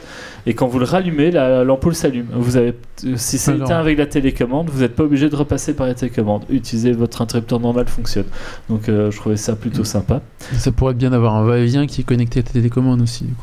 C'est que ça Ouais, se- ça... bah, en fait, là, en gros, tu sais allumer depuis ton mur, tu sais éteindre depuis ta télécommande. Si tu as éteint depuis ta télécommande, tu sais rallumer de ta télécommande ou de ton mur. Donc, dans l'un, dans l'autre, tu sais. Tu sais. Tête de. Que- Euh, En gros, le, le- ouais, seul cas qui va pas fonctionner, c'est si votre interrupteur mural, celui de base qui contrôlait votre lampe, a été éteint. Là, il n'y a pas de courant qui arrive du tout Ah oui, donc jusqu'à votre pas- lampe. ta donc tu peux pas rallumer pas. avec la télécommande. Oh, sinon, tous les autres cas, ça va fonctionner. Donc, si tu as éteint, allumé avec ton interrupteur, éteint avec ta télécommande, si tu fais activer ton interrupteur, ça rallume quand même l'ampoule. Tu pas obligé de repasser par la télécommande. Titi, il y a du vent qui passe dans sa tête. Voilà. Bah, on va Oui, arrêter vu d'essayer qu'on m'a d'expliquer calé, trois en fois fait, la je, chose. hoche de la tête en disant oui. et, euh, alors on sait euh, parer jusqu'à 10 euh, ampoules sur une télécommande. Donc si vous êtes dans une pièce où il y a plusieurs ampoules, il y a moyen de le faire euh, avec une seule télécommande. On retrouve donc le pack de base c'est 35 euros, une télécommande séparée si vous voudriez une télécommande en plus c'est 15 euros, une ampoule euh, séparée pour les SOC 27 les classiques, euh, il y a deux modèles différents, c'est 25 euros pièce. Et il y a aussi des ampoules avec les petits SOC ou alors les LED avec des espèces de deux euh, pattes comme ça. Donc ça c'est le modèle Ikea. euh, c'est Qui fait la même chose ouais, que les trucs 20 Philips, euros pour les autres et ça Ok. fait pas tout à fait la même chose parce qu'on n'a pas l'application. Alors sur le site il parle d'une application pour le contrôler Et sur Android, j'ai cherché l'application et en fait, quand on tape le nom de l'application, il propose l'application, on voit un logo et tout, mais quand on clique dessus, il cherche pas la page. Alors je sais pas si l'application n'a pas été mise en ligne et Ouais, déjà parce que en ou si elle a été retirée. Mais euh, donc a priori, il y aurait peut-être à un moment donné ou un autre aussi une application pour contrôler ça et pouvoir faire des zones euh, un peu comme fait UA. Et j'ai vu aussi sur internet, mais sans avoir pu tester, qu'a priori c'est pairable avec euh, les systèmes UA. Donc euh, ça peut être peut-être des ampoules un peu moins chères ou un peu différentes euh, qu'on peut aussi rajouter sur ce système-là. Donc voilà, moi je trouvais ça très sympa avec ma petite télécommande de pouvoir faire à 35 euros un truc qui m'en aurait coûté 200 avec le système Philips. Voilà, donc à essayer, je trouve ça chouette. Ça, je, tente- tenterais bien, ouais. Si ça te permet, par exemple, faire, quand tu fais du modélisme, d'avoir une très bonne lumière dans ta pièce, ou pourquoi pas. Mm, Oui, c'est vrai. Ouais. Et donc c'était du pauvre parce que. Parce, Parce que, que ça, c'est- tout, ça, tout ça, c'est pour que je les paye plus. c'est du pauvre parce que c'est pas, c'est pas trop cher. Enfin, je veux dire, euh, le kit de base, bon, c'est une ampoule, mais si vous êtes dans une pièce qui n'a qu'une ampoule, qu'un plafonnier à une ampoule, ça marche. Avec une télécommande, c'est 35 euros, c'est abordable. Ouais, c'est moins cher que même ta télécommande toute seule de tout à l'heure qui coûtait 50 balles pour euh, aller mettre tes trucs à distance. Ouais, ça c'était euh, bah, c'était le kit souvent pour les pour les prises, c'est entre 30 et 60 euros. Euh, Moi j'avais dû payer dans les 50, j'avais 4 prises et deux télécommandes euh, qui sont les mêmes, donc euh, les deux fonc- on peut, fonctionnent de la même façon. Donc euh, ça dépend, si on prend un kit à 3 prises et une télécommande, ça sera un peu moins cher. euh, ça- Moi, j'avais ça à 15 euros, les trois prises et une télécommande. Voilà. C'est une promo chez Brico. Ouais, mais voilà, ça dépend un peu de la marque. Après, qu'on va après, prendre, chez Emma, ce genre de choses, vous pouvez trouver ça aussi. Ah, le coloc, il aime bien, il ouvre la lampe sans se bouger du lit, il, il aime bien ça. Oui, mais voilà, c'est ces petites choses qui vont pas Et le ventilateur votre quand il fait chaud aussi. Euh, ça, ira, ça va pas jusqu'au point d'une maison connectée, mais ça peut vous faciliter un peu la vie et c'est amusant. Merci. Mais c'est- J'étais attiré par ce Zelda encore. Alors là, le colloque, euh, je vois en train de Et jouer. le feu à la forêt. Tu mets le feu à la forêt. Exactement. Mon jeu. Alors j'ai cuisiné euh, des champignons, j'ai alors on peut même cuisiner un Attends, de bois. Prends le micro sans fil, sinon euh, le micro sans fil au J'ai- colloque. J'ai cuisiné euh, des champignons, j'ai cuisiné un fagot de bois. Alors là, ça donne un demi, un quart de cœur parce qu'ils disent que c'est un plat dégueu. Mais j'ai quand même tenté, j'ai quand même découvert cette recette. Je suis assez fier. Qui aurait tenté de mettre le fagot de bois dans la cuisine? Euh, Personne. Alors moi je trouve ça marrant, ça me rappelle Monster Hunter pour ceux qui connaissent, parce que là euh, pour l'instant il a trouvé juste des armes qui sont un peu disproportionnées par rapport à lui et qui sont assez lentes à manier. Et puis alors, euh, quand il cuisine, euh, enfin voilà, ça rappelle un peu ce jeu-là. D'accord. Oui, oui, ok. Donc c'est sympa en tout cas. Il a l'air cool, hein, le jeu, Il franchement. vraiment- il donne- euh, donne envie, hein. de te plonger dans Vous ce, entendez ce les top blancs, world, c'est les chroniqueurs qui bavent devant le jeu euh, en attendant de l'élément. Oui, oui, c'est- et c'est perturbant quand, quand tu fais euh, ton petit sujet, personne ne t'écoute, tout le monde euh, regarde la télé. il est beau, hein, je trouve vraiment il est beau. hein, ouais. donne envie. Hein. Gage égalité. Ouais, il donne très envie. Par contre, ton inventaire est limité, je vois que tu as plein de branches de bois qui prennent plein de slots de- différents. Et Va un oui, peu à gauche. Je crois bien, ouais. Mais c'est bien qu'on ait fait ça parce que je trouve qu'on parlait pas assez de Zelda.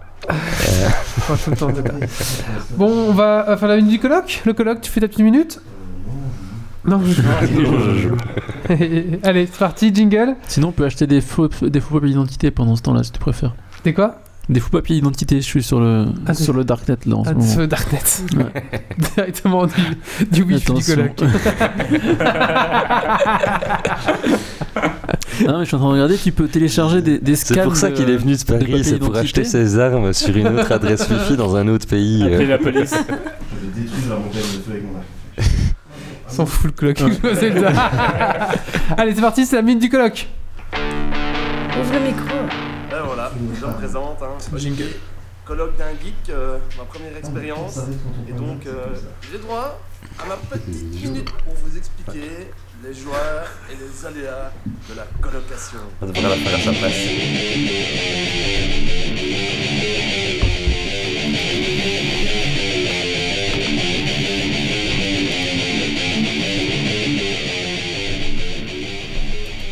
Voilà J'ai bien pété le troll Et euh, moi, j'ai pas envie de faire 20 minutes, je vais continuer à jouer à Zelda. Comme je l'ai dit, moi j'ai pas de Wii U, je suis pauvre. Et, euh, et puis alors après, je peux plus jouer. C'est, euh, euh, Ah, les auditeurs sont tristes parce que le dernier, t'avais chanté une chanson. Et quoi, on n'a pas le droit de chanter des, des chansons Mais du coup, ils se sont sentis lésés. de colloque, je fais absolument ce que je veux. Hein alors, vous êtes jaloux parce que vous ne pouvez pas jouer à Zelda, en buvant un bon petit vin blanc. Eh ben, moi je peux. Alors, euh, ben voilà, vous avez qu'à venir la faire à ma place, 5 minutes, hein. moi je, je joue. Voilà, c'est tout. Le Zelda. Et je vais me faire euh, l'oiseau à l'arc à flèche. Et si Ça- rate, eh ben alors je, je passe la manette. Attention, c'est parti. Sa prochaine minute, ça va être euh, son pourquoi il est pas content que l'FBI ait débarqué chez lui pour une commande massive d'armes. Tout ça parce qu'il a joué à Zelda. Je suis sur les phobies là. Ah, c'est bien, il y a moyen de, de faire Prends tellement dollars, plein de choses sont- illégales ouais, en deux secondes. Tu peux faire euh, faux c'est pas papier, cher, hein. euh, blanchiment d'argent. Prends du dollar, ils sont Ah, tu à passes la manette Il y a encore trois flèches. Mais tu peux, tu sais que tu peux loquer des ennemis. Ah non, ça ne pas. Il y a une gâchette qui fait ça. Ah, il va les bomber. ça y est, terroriste. Eh bah écoutez, on va donc finir ce podcast avec euh, Dragon Quest Point. Yep. Allez, Tout on parti. n'attend pas Méo du coup. Pas de nouvelles. Bah, pas de Bah, il est de super en retard, hein, pour un retard, c'est pas trop mal. Hein. J'ai vu qu'il nous. Je sais pas, Méo, où est-il Je sais pas trop. Ah, on va commencer Dragon Quest Point, ça va le faire apparaître. C'est dommage pour ces points. Hein. Ah, c'est dommage Bah pour ouais. le point. ouais. Est-ce qu'il va y avoir une pénalité du coup, non? Bah, du coup, Ah, euh, je, oui, de- je vais encore prendre un peu plus d'avance. les- Bah, du coup, on va faire que tous les points comptent double. me regardent jouer en live, euh, si vous trouvez que je suis nul, c'est parce que je joue toujours en mode avion avec les, les viseurs. Et là, quand En mode ça- avion. Ouais, En mode vin blanc. Comme quand tu pilotes un avion. Tu vas en haut, tu vas en bas. Ah, inversé. Inversé, voilà. mode avion. Les, les, les, Oui, oui. les euh, Et euh, non, j'ai l'impression d'être à, à Jean-Pierre Martin ou c'est pareil. Oui, c'est ça, c'est Et, l'école euh, des fans. Jean-Pierre Martin. très dur parce que c'est mode normal et j'arrive pas à bien viser. D'accord. Ah, T'as tiré une flèche là, t'en as plus qu'une. Je vais aller la rechercher. là. J'espère qu'on peut aller. Tiens, on va, on va essayer ça, aller chercher la flèche. Et donc, en fait, tu es pas obligé d'utiliser le joystick. hein. Le gyroscope dans la manette, il suffit de bouger la manette vers la direction, ça visse. Wow, c'est fou. T'es payé par Méo pour reculer le Dragon Quiz, je crois. Hein. Ouais. Allez, c'est parti, jingle.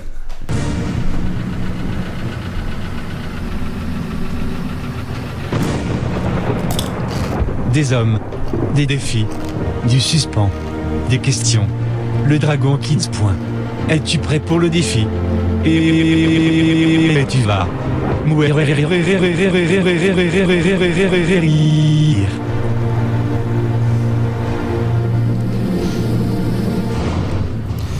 Donc on rappelle le principe du Dragon Quiz Point, c'est euh, une, euh, bah, une question pour les gens, un point pour les gens qui sont ici autour de la table, mais un point pour les gens sur la chatroom.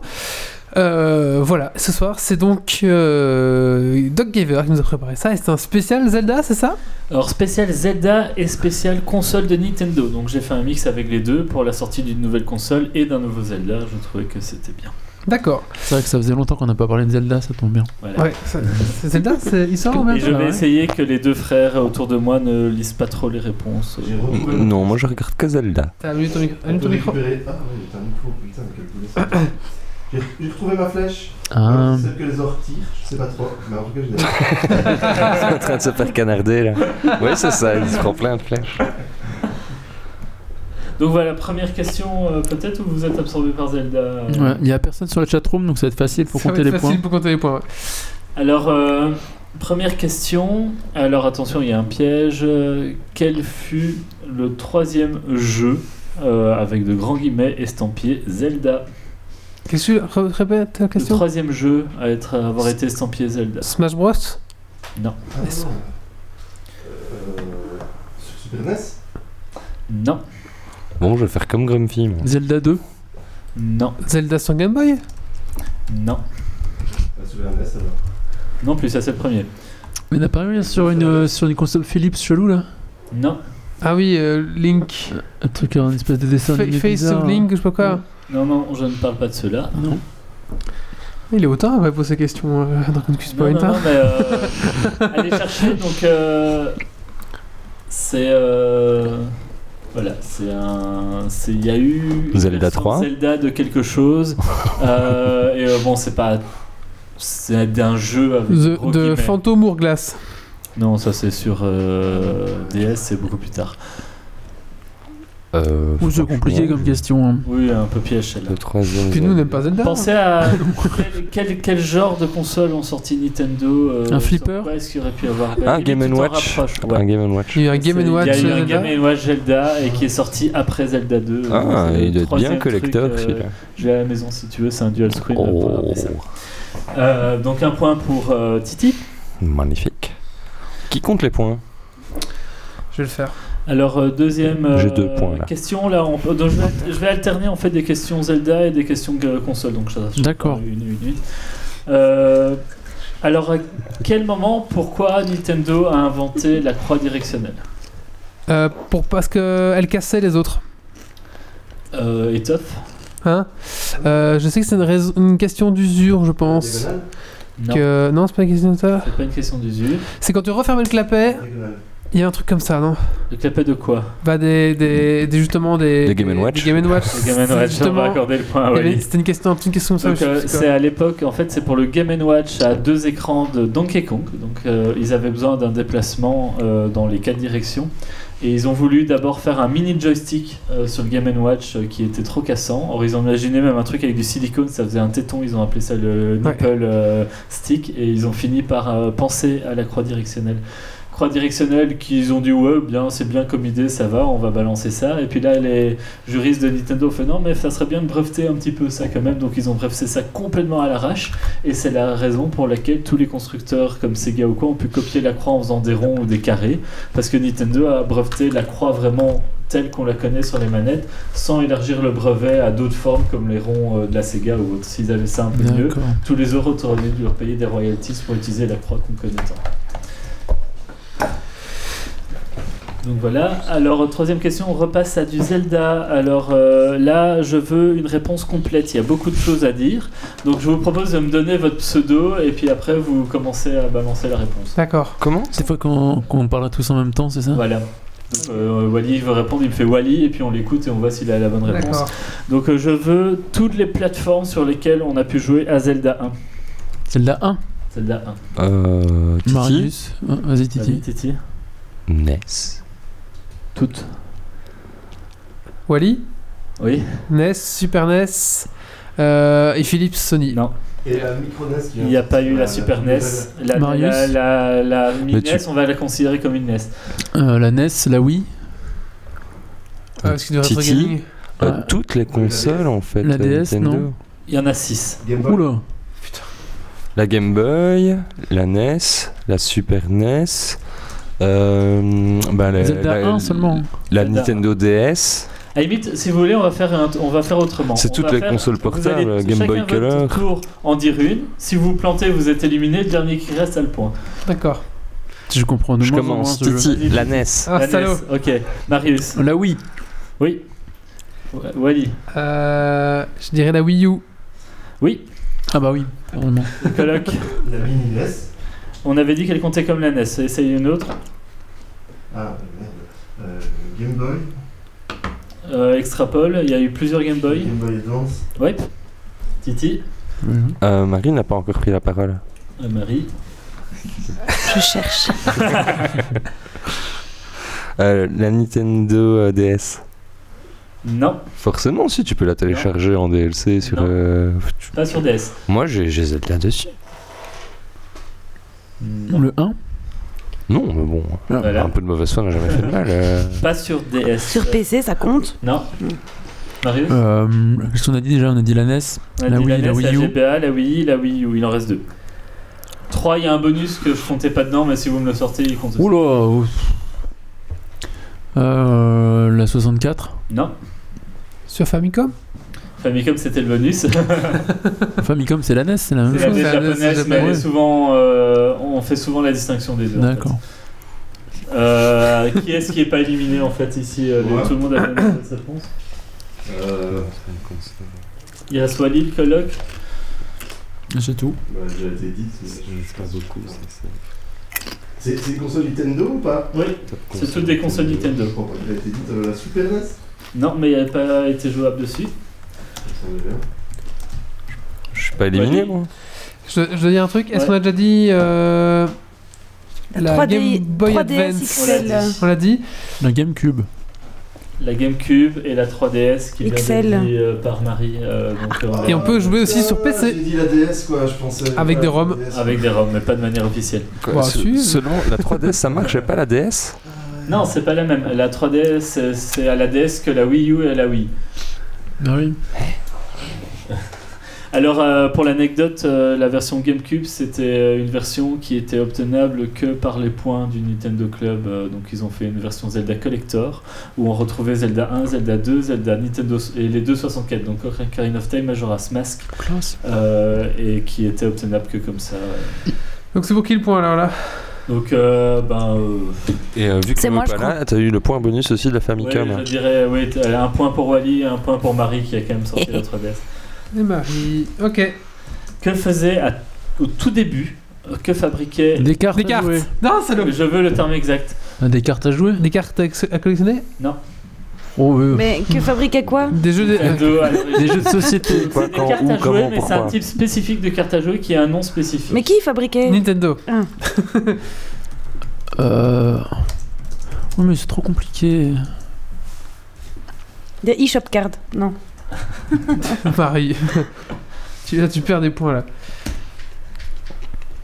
Des héros Disney Non, mais ils en ont fait et ils ont été parmi les premiers au Japon. Des. Des. Des. Des. Des. Les Afunadas. Des copailles. Les Et- Anafunadas, les Afunadas. Oui, un point pour Titi, donc des Hanafuda, c'est les, c'est les jeux de cartes traditionnels japonais en fait. J'avais sur le bout de la langue depuis le les jeux début. de cartes européens. Et euh, par la suite, Moi, je pense euh, que je mérite un demi-point quand même.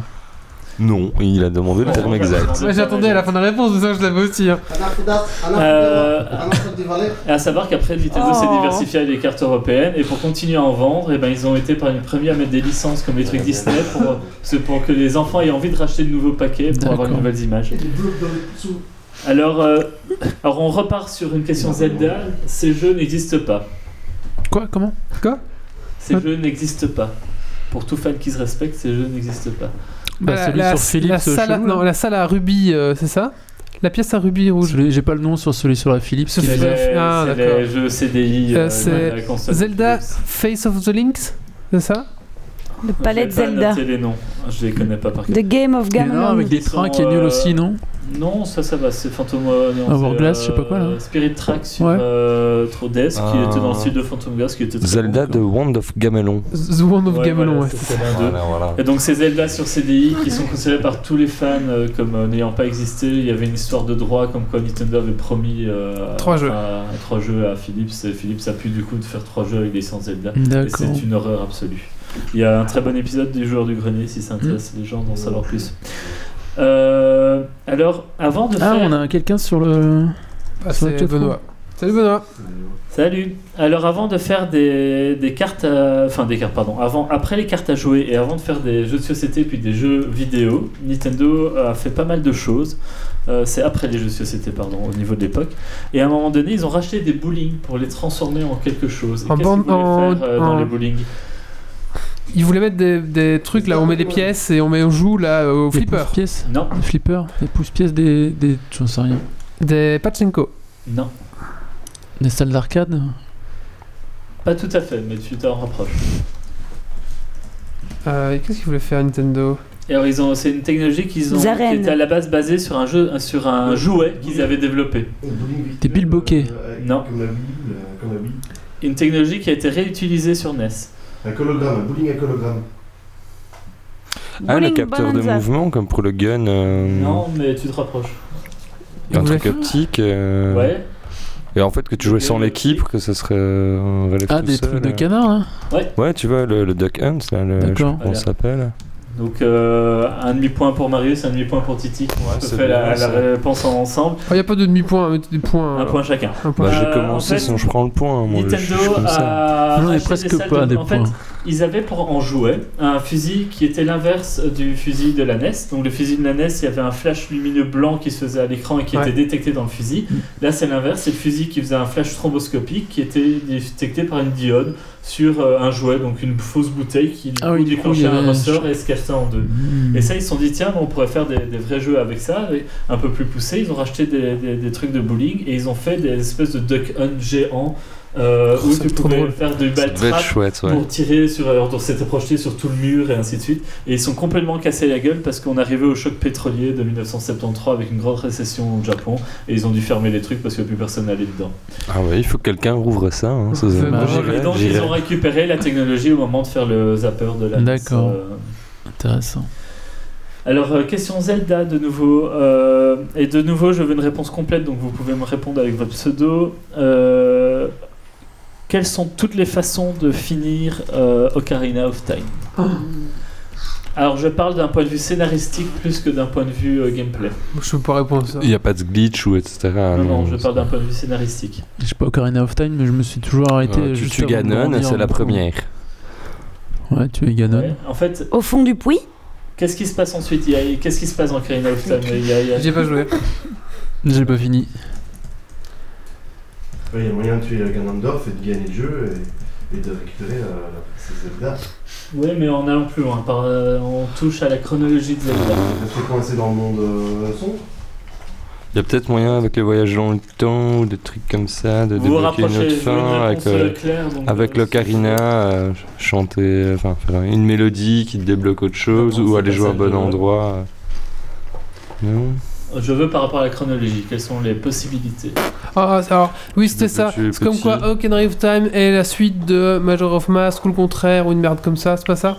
On considère Ouais, que c'est. Quels sont les c'est- événements enfin, Oh, c'est je, quoi je connais pas, c'est- je sais pas. Ouais, tant pis. Vous laissez tomber. Voilà. Ouais, pas le- C'est un truc comme ça, non Donc en fait, Suivant euh, ça. la, la Ocarina of Time, par, la chronologie de Zelda avant Ocarina of Time est linéaire, et au moment de Ocarina of Time se sépare en trois, parce qu'il y a trois possibilités. Il y a euh, Link adulte perd face à Ganon, meurt, et donc il y a, ça, ça démarre une chronologie avec un- toute une série de jeux qui se passent après ce moment-là. Link adulte gagne. Et donc euh, il y a une série de jeux qui se passe avec Link adulte et c'est la suite de Link adulte.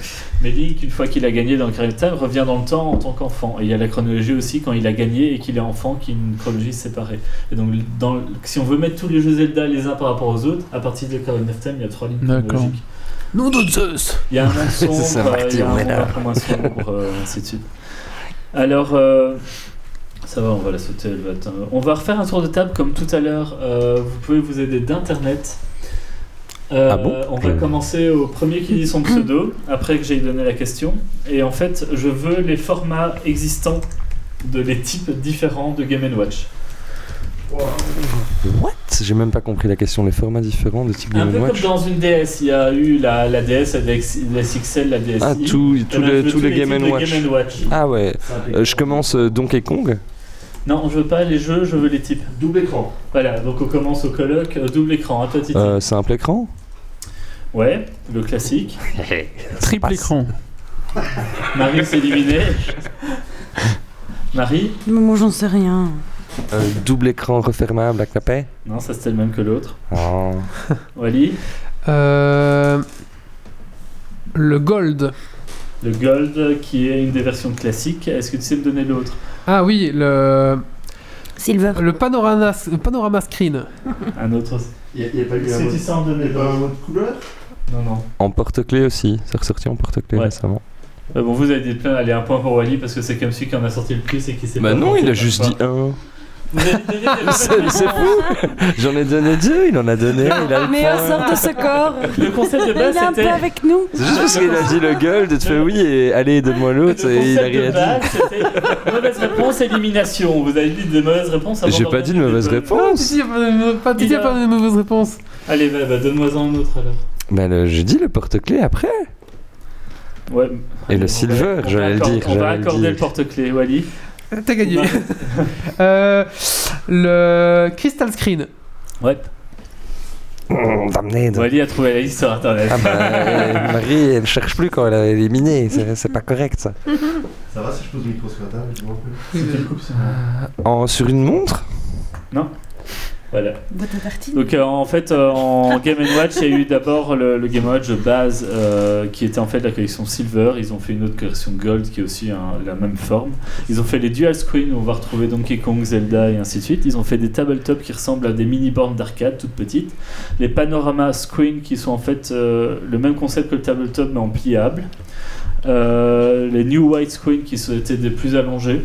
Les les micro VS qui étaient là en fait des, des Game Watch avec deux mini manettes filières comme ça pour pouvoir jouer à deux et euh, les Crystal Screen qui sont les derniers modèles avec des écrans euh, plus perfectionnés. Alors les Game Watch c'est quelque chose de très intéressant chez Nintendo parce que c'est avec ça qu'ils ont démarré le jeu vidéo. Euh, avant ça, c'est ça qui, le succès des Game Watch a permis de payer le développement de la NES et ensuite de la Game Boy, et donc c'est ça qui leur a permis de se lancer et devenir ce qu'on connaît. Et à la base, c'est une idée euh, d'un euh, des employés de Nintendo qui devait amener le grand patron euh, à une réunion et il devait alors, C'est le chauffeur. le chauffeur à la mode. Non, c'est un, un des employés qui faisait chauffeur à ce moment-là, mais qui, qui c'était pas le chauffeur pour en parler. Attention. Précis. Euh, et à la japonaise, donc il devait euh, entre, enfin, parler au grand patron pour lui tenir compagnie. Et le, il pensait même pas que l'autre l'écoutait. Il lui a parlé de son idée d'un jeu assez petit pour que les adultes puissent se cacher dans la main et jouer en fait dans le métro ou quoi. Et euh, en fait, c'est pas tombé dans l'oreille d'un sourd parce que le grand patron en a parlé en réunion où il était à côté- assis à côté du dirigeant de Sharp. Donc, euh, Sharp, un des grands noms des, des TV, des écrans et ainsi de suite. Le problème, c'est que faire des jeux comme ça avec un écran LCD, ben, c'est que vos couches de LCD, si elles se touchent, ça crée des zones noires, ça crée des cercles, et donc ça va pas, il faut pas que les écrans se touchent. Et jusque-là, les écrans étaient relativement petits, et dès qu'on veut faire pour un jeu, il faut un trop grand écran, ça se touche. Et en fait, Nintendo a utilisé ses anciennes machines à fabriquer des cartes pour faire imprimer des micro-picots. Euh, sur la carte, donc euh, des, des petits pics en déformant l'écran. Et ces petits pics ont permis de toucher sans générer euh, ces zones noires, un peu comme ça, et ça a permis de développer des plus grands écrans LCD. Et c'est comme ça que Game Watch. Tu nous fais une rubrique Game Watch Ouais. ou c'est Rock Quiz Point Vous faites un Dragon Quest One et vous apprenez plein de choses. Mais du coup, ça coûte un bras maintenant, ce genre de, genre de gadget, non? Ouais, puis c'est. Les- ils ont les, les, tout ce qui est écran LCD coûte rien, sauf si c'est des Game Watch Nintendo où là ça a une belle valeur euh, résiduelle. D'accord. Coloc, t'en as un, non? Ouais, j'en ai deux, trois. J'ai Donkey Kong en double écran. Ouais.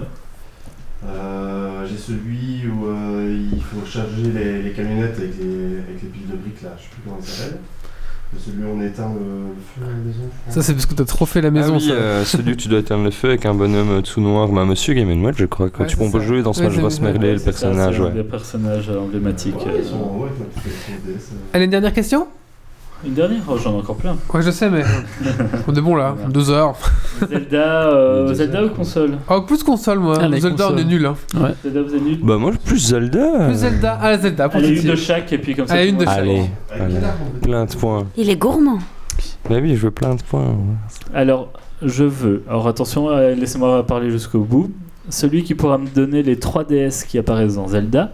Les Les DS, D- ah, les les 3 DS. DS. euh, Celui qui pourra me donner aura également un point celui qui me dira les éléments auxquels elles sont rattachées et aura également un point celui qui me dira à quelle euh, partie de la Triforce elles sont rattachées. Oh putain de merde.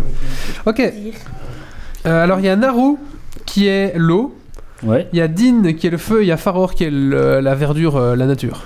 Qui est le vent. Ouais, on va t'accorder deux suis points. triste, c'était la seule que je triplés. pouvais peut-être avoir. Est-ce que quelqu'un peut me les rattacher au morceau de Triforce et on va gagner un point comme ça Oui, Ah bah, moi je Oui, peux. alors- Oui, moi je écoute peux. Marie, Marie, qui a dit qu'elle pouvait. Marie, je peux. euh, alors, il y a celle qui a l'air euh, bleue. Oui, Elle est en bas hein. à gauche. Ah, euh, Naru. Nangungu. Naru. Naru, c'est la sagesse. À La-. Ouais. Celle euh, du courage, elle est à droite. Et au-dessus, c'est la force. Oui, je veux leur nom. À droite en bas. Oh, allez. Il les a dit il y a deux minutes. C'est mais- Naru, Din, Faror. Et, y a ta- Et c'est quels éléments de la force en bas et Dean au-dessus. Bah, bleu, rouge, vert. Non, non, mais la force, il y a des concepts euh, J'ai tout dit. Force, courage, sagesse. Ouais, Voilà. c'est ça.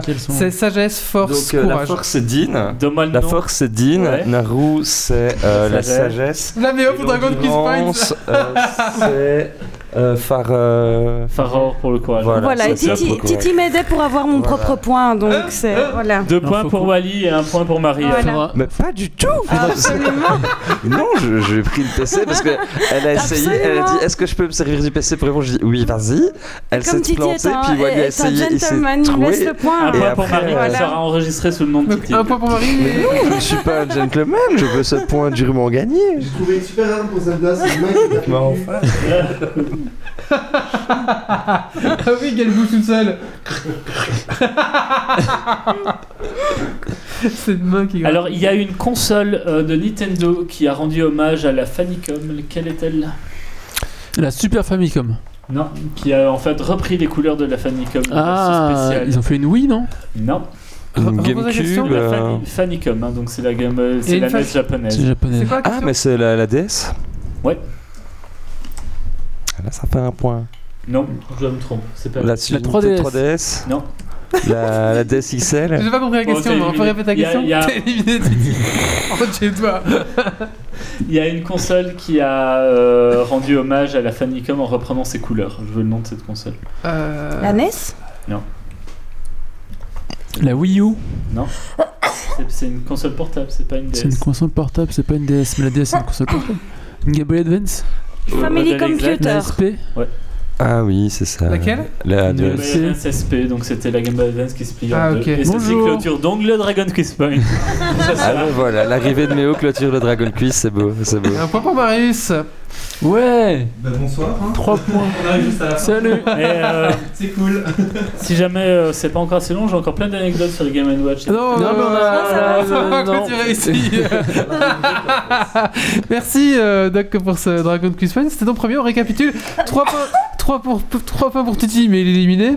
Wally 5, Marie 2, Marius Mais pourquoi 3 je et éliminé Ever 1. Il était éliminé de la, de la dernière question, il n'était pas éliminé de- du jeu. Je, je proteste. Merci, merci à tous euh, pour bah, ce petit euh, podcast. Euh, le, je crois que le colloque ne va plus lâcher euh, la Mais on console. peut hein. peut-être faire un dernier point euh, Zelda Breath Un of the Wild point, avant de ça. clôturer. Un dernier petit point, tout à fait. euh, Blast of the Ride. Alors le colloque, euh, bah, dernier euh, petit. euh, Alors j'avais trouvé. une Il a- il a l'air beau. euh, Dans un, dans un deuxième donjon, j'ai trouvé la, la deuxième, euh, la deuxième rune euh, dans, dans le temple de l'Est, hein, euh, qu'on trouvait déjà sur Super NES à l'époque, même sur le tout premier Zelda, c'est un peu le. Prince, non, pas tout premier quand même, Super NES, en tout cas, le temple de l'Est existait déjà.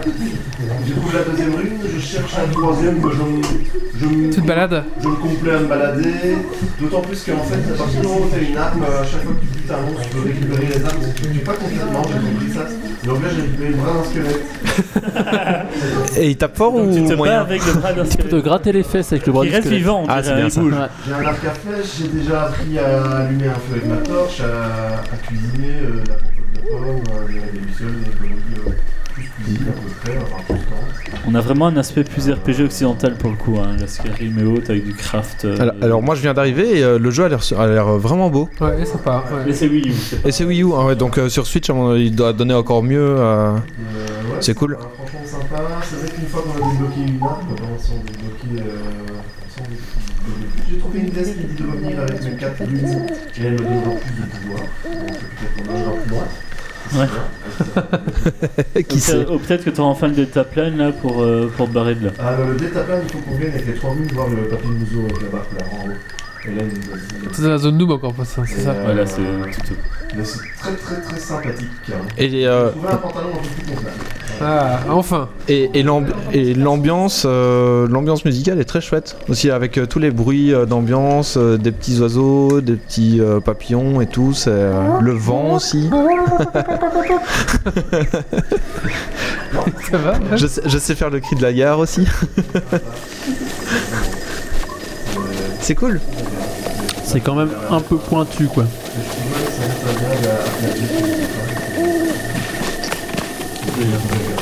D'ailleurs, à, à l'oral, vous aurez tous les.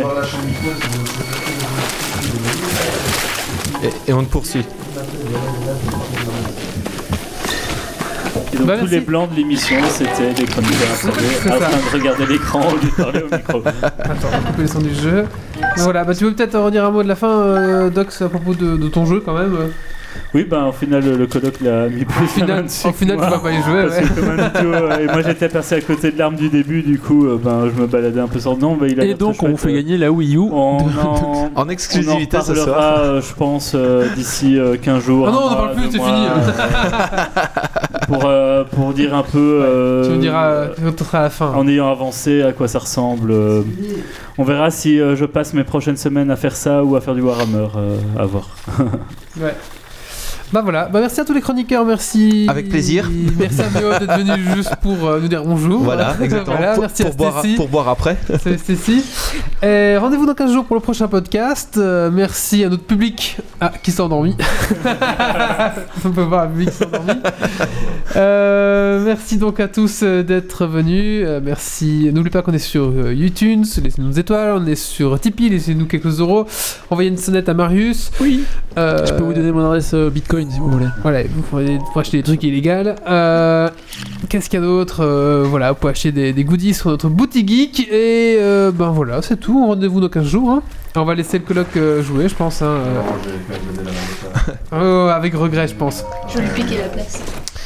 Allez, on vous laisse ici. Ciao, ciao à tous. Merci à mes chroniqueurs, merci à ceux qui étaient en ligne. Merci aux- à tous les auditeurs qui vont nous écouter en audio différé. Ciao, bonsoir. Salut. Ciao, ciao. Et- Et surtout, ne lâchez rien. Alerte. Dépressurisation atmosphérique. Évacuation immédiate du personnel. Evacuation order. Evacuation order. Evacuation order. Evacuation order.